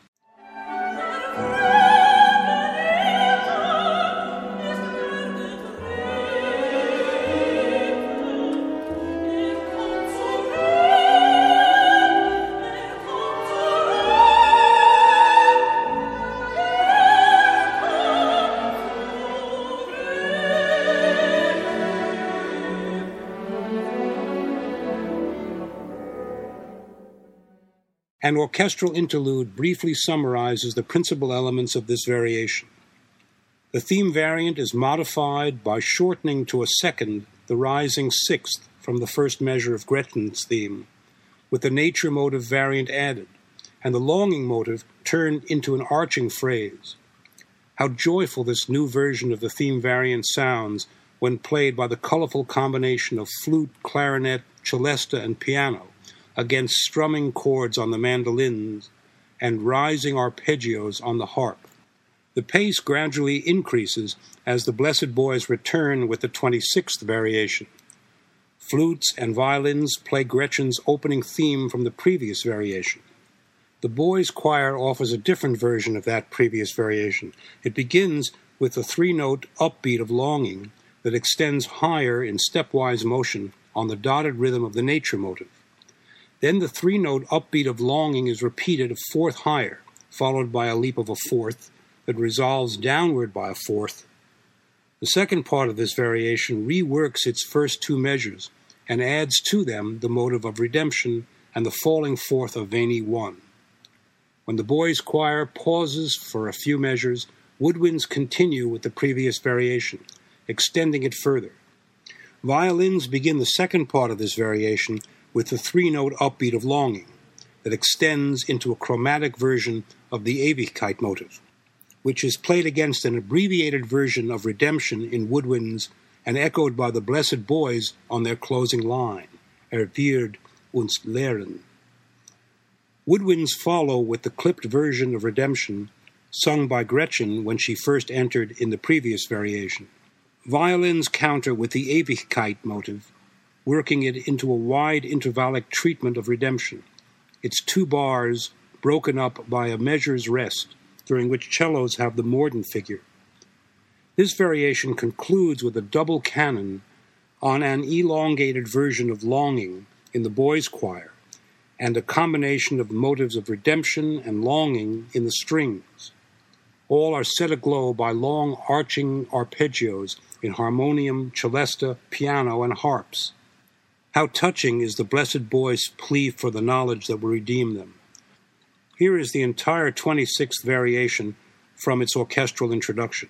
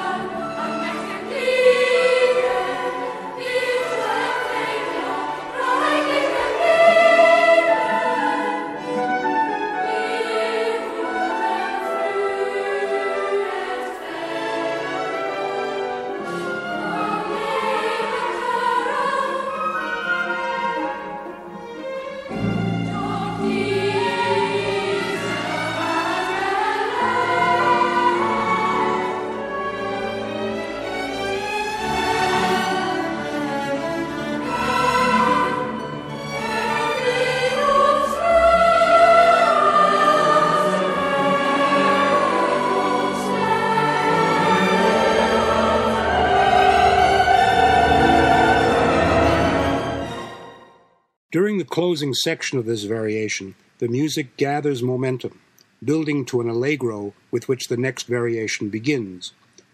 Now in B flat major, the Blessed Boys gaily sing a new scherzando version of the theme variant. The rising three note upbeat to which they sang the line, Er überwächst uns schon an machtgen Gliedern, with mighty limbs he towers already above us, is now refashioned into repeated notes. Soft trills, strokes on the glockenspiel, and sustained chords on the harmonium, piano, and harps give the impression of bell sounds ringing in the bright morning. Soon violins add a floating accompaniment to the scherzando music as the boys' choir stresses elements of redemption and longing. The four note chorale, now made to sound like the donum motive, that extends the musical line, is inverted and forced into the shape of an augmented mordent as the penitent enters on the Ewigkeit motive. Her musical line flows naturally into the return of Imple, when the tempo broadens to a pace that is still a bit brisker than tempo 1. She describes how Faust scarcely divines his heritage of newborn being, and is thus unaware of his being created in the image of the heavenly host, even though he is imbued with God's grace. This text coordinates perfectly with Imple's reference to being filled with thy grace. One recollection of part one leads to another. Trumpets and horns whisper Veni one and the leitmotif in turn hinting at redemption soon to come. The upsurging 16th note figure used in the seventh variation to accompany Pater Profundus' frenzied description of the suffering of a passionate soul returns here in the strings. At the end of the penitent's song, we hear the words Neue Tag, a new day, to a descending scale that turns into the motive of Der Tag ist schön, meaning the day is beautiful as the passage approaches a cadence. When the tempo slows down, we hear an example of Mahler's overlapping technique when the first note of the Lumen Accende theme in horns and then trumpets begins on the last note of this cadence. Lumen Accende enters here in the rhythmic pattern in which it was first heard at the beginning of part one, glistening with tremolos on celesta and violins, and supported by accented notes that descend stepwise in harp and low strings. The appearance of this vibrant theme at this juncture represents the blinding light of Faust's new day, identified with the light of the creative spirit. The tempo continues to slow down in preparation for the next variation as the mordent figure becomes increasingly prominent. Here is the entire 27th variation.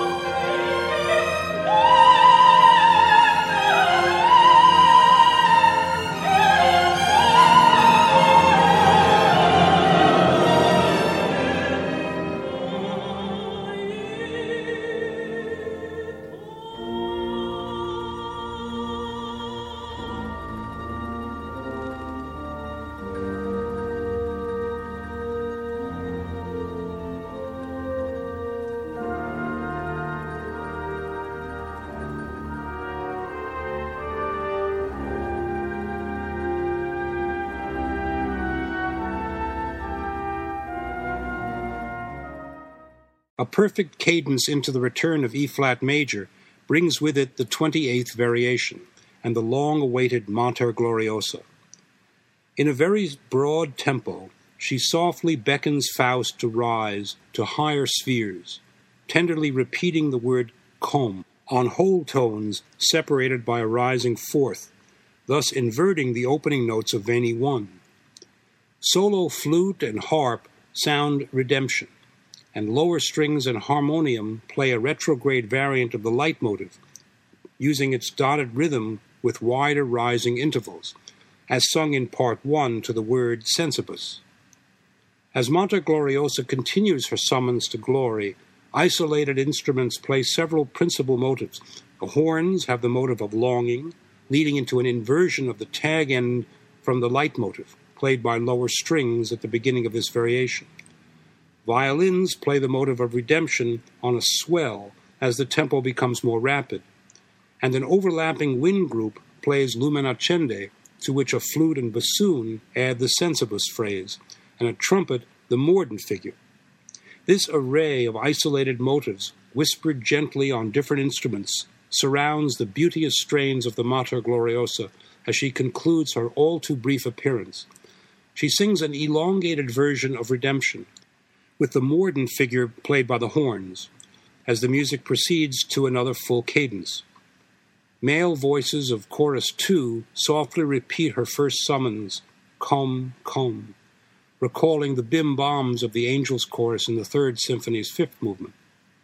Bass strings pluck out the redemption motive over a B flat chord in harmonium that shifts by an augmented fifth as the tonality works its way back to E flat major, the key of the next variation.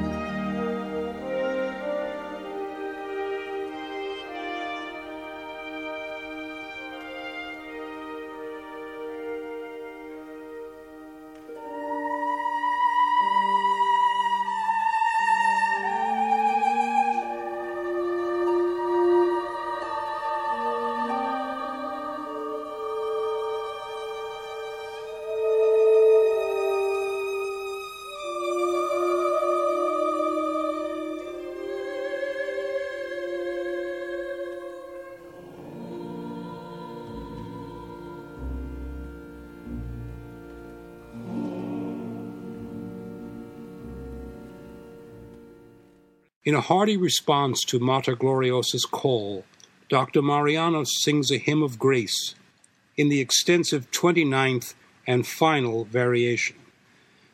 With an adoring countenance, he bids the throng to look heavenward, blicket auf, to a rising variant of the nature motive, whose relationship to the pectora motive, the three note dotted rhythm, becomes all important.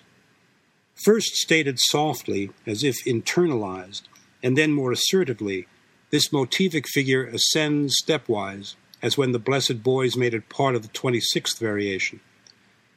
This dotted rhythmic figure also resembles the young angel's cry of Jauchzet auf. Its immediate repetition rises by a fourth, as does the version of Mater Gloriosa's beckoning call, Come, Come sung by chorus 2 at the end of the previous variation. Violins enter on a strongly accented note that softens as they present a melodic phrase encompassing lumen accende, longing, and the mordent figure. Arching harp arpeggios illuminate the melodic line. Marianus' repeated call of Blicket auf echoes throughout the orchestra, while choruses sing out Gloriosa's summons of Come, Come, bringing the variation to a stirring climax.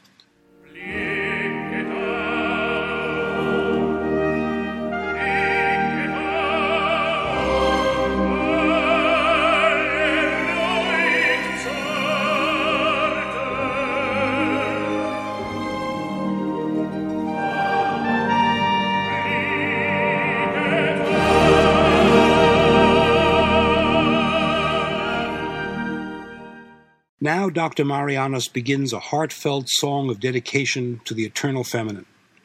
The pace slackens and the orchestration thins out. Warmly and with devotional sincerity, Marianus sings a paean to Mater Gloriosa that summarizes the development of the theme variant thus far. The repeated notes with which the theme begins are now played as an augmented dotted rhythm that is immediately succeeded by the nature motive in its original form, and various reconfigurations of the longing motive. In a furtive sigh of the motive of woe, the falling minor second, Marianus pleads to his beloved Jungfrau, Mutter, for relief from the suffering generated by his earthly passions, and so vividly depicted by Pater Profundus.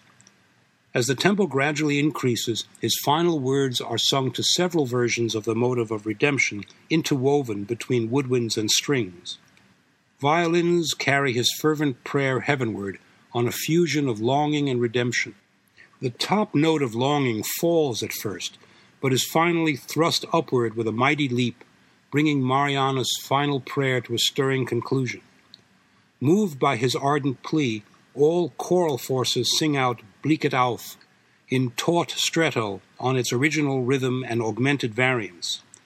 Elements of the theme variant on the mordent and longing figures follow immediately and bring this part of the final variation to an urgent climax on a rush of E flat major that follows in torrents from the orchestra.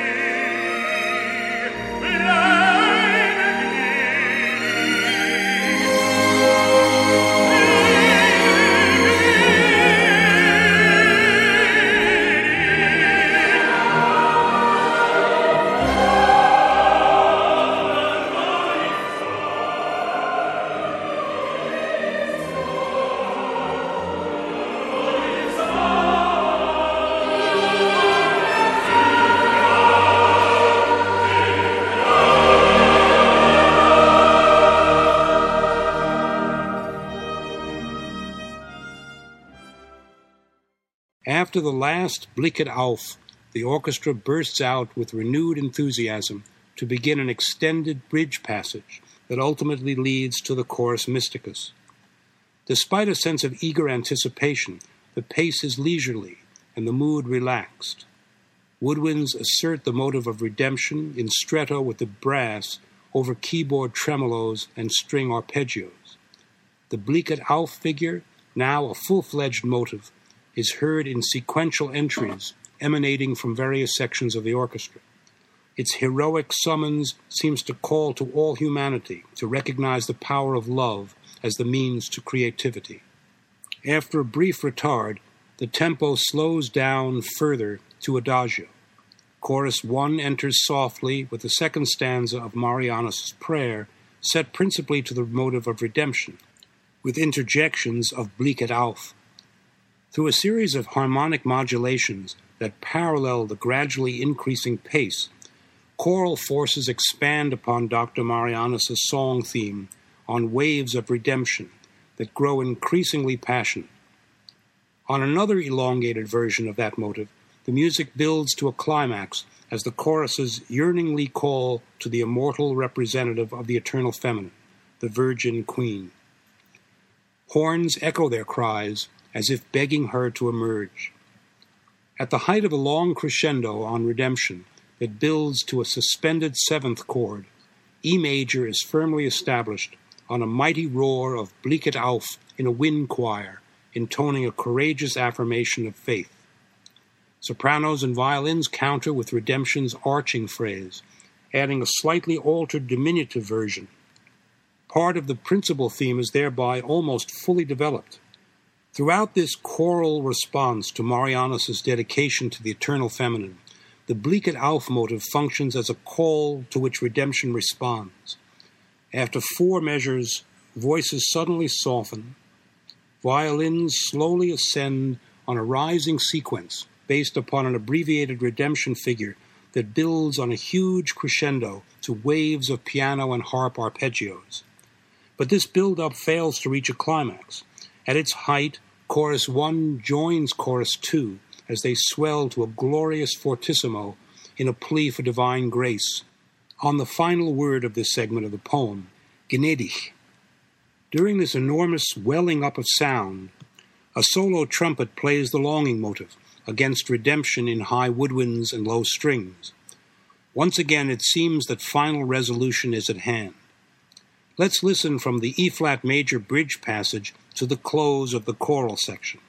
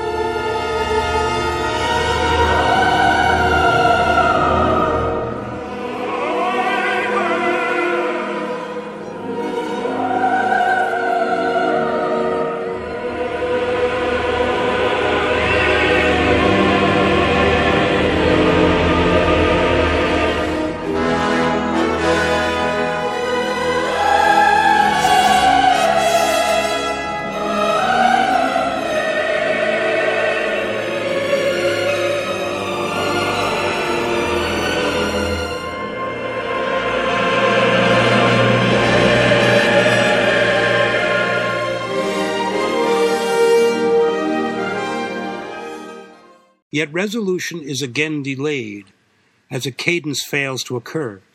Instead, the orchestra takes over in an extensive interlude that gradually clears the air and softens the mood for the concluding section.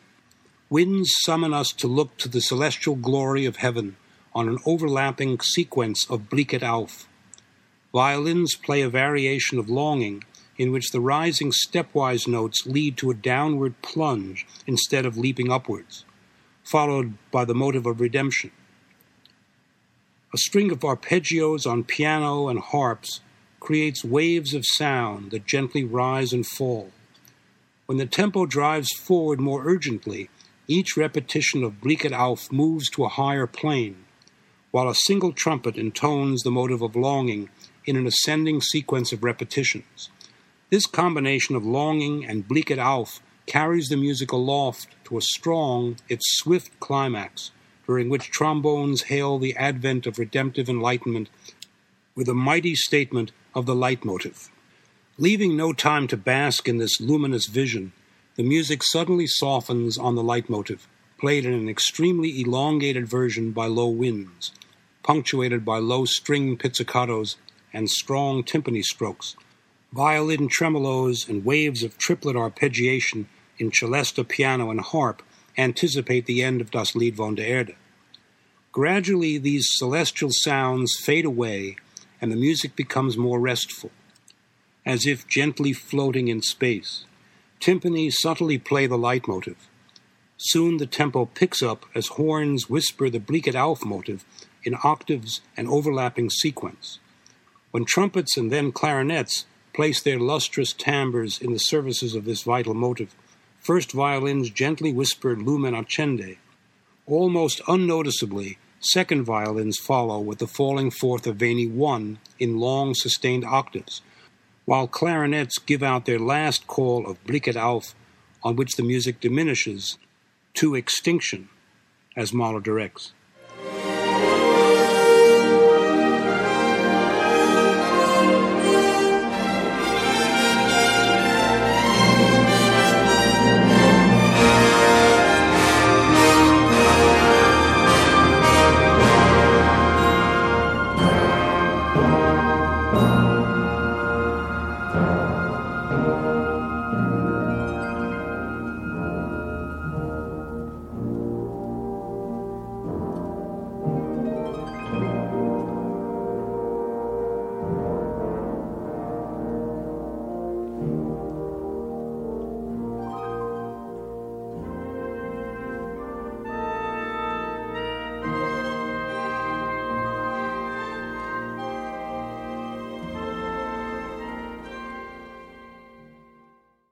A soft stillness envelops the atmosphere during the heavenly bridge passage that follows. In a slow, fluid tempo, a chamber ensemble emerges with music that floats gently upward on an elongated version of Longing in piccolo and harmonium, punctuated softly but distinctly by harp chords on the leitmotif, all drawing us heavenward against the countervailing force of descending arpeggios in celesta and piano. Strings almost disappear during this segment. How serene the music becomes, aglow with inner radiance. The light of eternal being has at last been made visible. From the heights, a piccolo and clarinet wend their way to firmer ground on a long line set against half notes that descend to seventh chord harmonies in horns, trombones, and harmonium, all illuminated by celesta and piano chords. This instrumental choir gently draws us into the blissful regions where the chorus mysticus will put into words of transcendent truth that which has already enlightened our inner being and set free our creative spirit.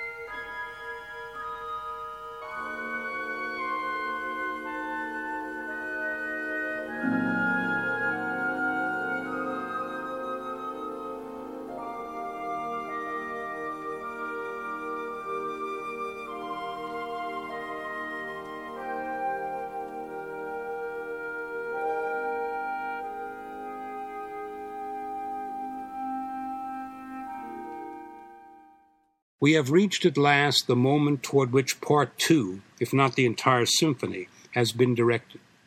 It is the moment of fulfillment that will provide what has been lacking thus far a full statement of the principal theme and that essential element necessary to release the creative spirit love. Beginning in a very slow tempo, the chorus mysticus sings Goethe's immortal final lines to the principal theme that has been gradually developing during the preceding 29 variations. This heavenly theme culminates and sums up the process of building and striving that has motivated the entire symphony. Combined choruses begin so softly that they are hardly audible. Mahler directs that they sing wie ein Hauch, like a mere breath. One is reminded here of the initial choral entry in the finale of the Second Symphony, also sung virtually a cappella, as well as the setting of the same text by Liszt that ends the choral version of a Faust symphony. Motives of nature and longing are integrated with Lumen Accende in a musical representation of humanity's yearning for spiritual enlightenment. Hardly just a coda, the concluding section is neither a mere afterthought nor simply a reaffirmation, but a fulfillment of the underlying goal that has been the motivating force that brought the symphony to this deeply moving conclusion. Gradually, the tempo accelerates as the principal theme proceeds in increasingly contrapuntal fashion to a gradually enlarged orchestral accompaniment. Solo horn enters on longing, followed by violins on a counter theme that includes an inverted version of longing, answered by its original form in woodwinds. On the wings of this uplifting motive, the music steadily rises higher and higher. The two solo sopranos sing above the throng, urging us heavenward on an extension of the principal theme. Tension mounts as orchestral forces continue to grow and the pace becomes more agitated. Longing and redemption combine and interrelate contrapuntally in both choruses and orchestra, as the music gradually becomes more determined in its effort to achieve fulfillment. It builds to fortissimo, at first in the choruses alone, and then more slowly in the orchestra.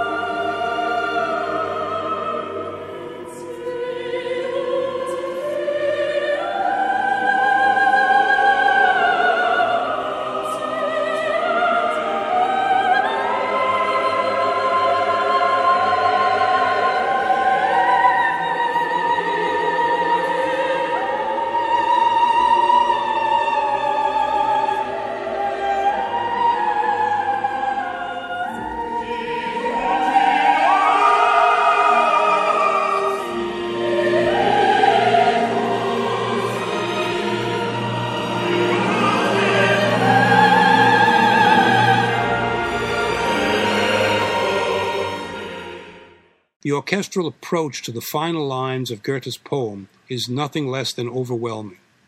Yet another final line of text comes to mind here. The last line of the Midnight Song from Nietzsche's Also sprach Zarathustra, appearing in the Third Symphony's fourth movement. Alle Lust will Ewigkeit. All joy wants eternity. At last, the meaning of this profound utterance can be fully understood, and its connection with the principle of eternal recurrence better appreciated. That which is eternal will bring us onward by returning from whence it came. As if to verify this principle, first male and then female and male voices cry out ewig, ewig, forever, forever, on the redemption motive against its diminutive and abbreviated versions in the orchestra. The music continues to press forward. On the longing motive, all voices assembled cry out Goethe's final line, Zieht uns hinan, leading us onward to the symphony's stirring conclusion. Choral cries of Ewig, Ewig are stretched out as the section reaches what appears to be the symphony's ultimate climax, slowing down to molto pesante, Bass instruments and voices stirringly resound the motive of longing from the Lumen Accende theme against the ringing tones of its elongated version in solo trumpet, reaching upward and then descending into a cadence. The moment of enlightenment and fulfillment has now arrived. It comes at the height of the music's upward striving, when all voices with organ enter fortissimo on an A flat chord, to sing the principal theme to Goethe's inspired final lines. As happens very often in the Eighth, the moment of arrival is reached precisely at the same time as a new theme, here the principal theme, enters. What a wondrous moment, the arrival of true fulfillment. What is achieved here is not merely the climax of a symphony, but of Mahler's entire oeuvre. It would seem that Mahler's lifelong struggle with his inner demon his doubts about the value of life in the face of relentless suffering seem to be resolved in the magnificent chord that opens the symphony's closing section, repeating the opening lines of the chorus mysticus. As the chorus continues on the longing motive with the next line of Goethe's text, Ist nur ein Gleichnis, we sense the tremendous power and depth of these words. For as the words suggest, the suffering of our constant striving is truly ephemeral. Suddenly, choruses soften on the word Gleichnis, as if to emphasize the emergent state of transcendence in progress. Male voices enter forcefully and ascend on longing, directly into the Ewigkeit motive. Longing has achieved its goal, eternal truth. Once more, principal motivic elements are contrapuntally intertwined in the chorus as the tempo gradually presses forward to the final apotheosis. Mighty horns assert the inverted variant of these motives heard during the long development of the principal theme. As male voices again urge us onward with the rising notes of longing, trumpets sound lumen accende, holding on to the top note for the full chorus to enter fortissimo with a complete cadence on hinan. It is with this magnificent peroration that the enormous choral forces conclude Goethe's immortal poem.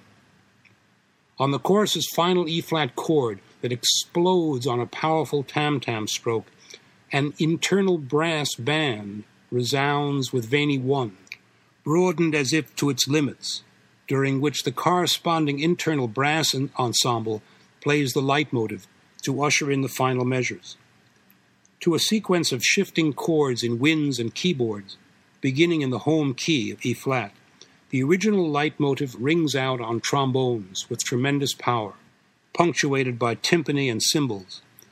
After another orchestral explosion at the end of the full statement of the leitmotif, associated with the Gloria section that ended part one, the leitmotif shines forth yet again in woodwinds and trumpets. Horns and trombones play its inversion. Overwhelming sounds fill the hall with the power of transcendent illumination. When light again reaches heavenward, the welter of sound suddenly stops. Yet another interruption threatens to forestall final resolution. After a slight pause, which creates incredible tension, the entire orchestra again explodes in a blaze of glory on a massive E flat major chord. Emerging from this huge chord, an internal band, often placed throughout the hall, mightily calls us onward with the first three notes of the leitmotif. But now the interval between the last two notes is stretched from a seventh to a ninth, implying that human striving is endless, even after fulfillment is achieved.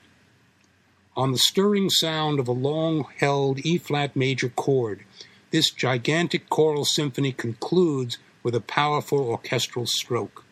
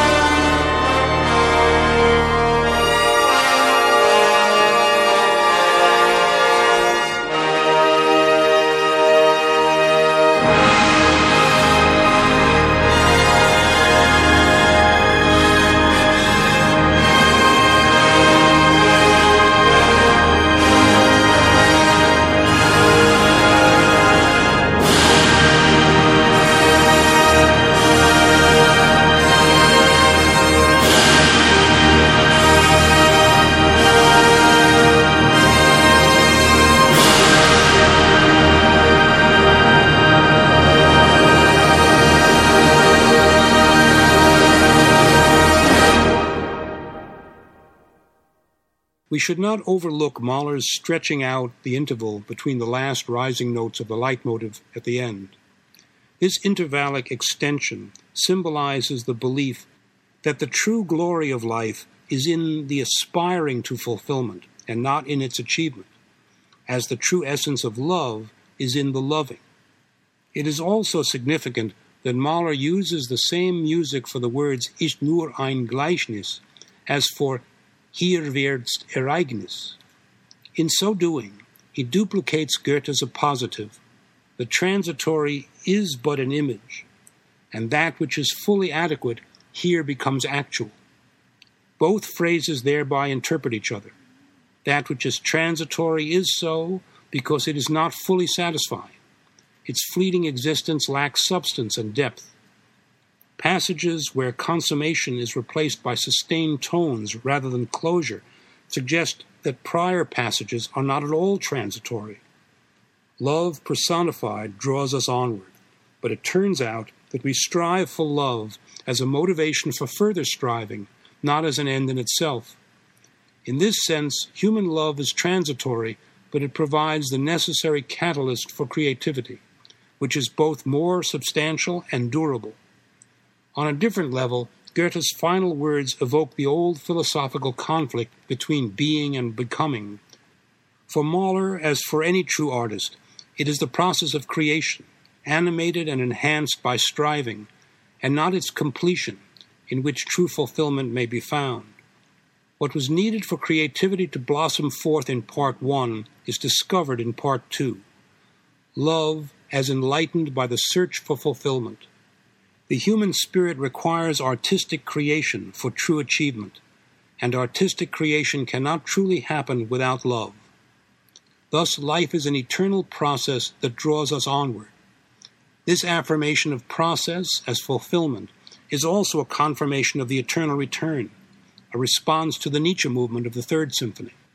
Joy, Lust, does overcome sorrow, Weh, with the Creator Spiritus motivated by love. This is life's true worth.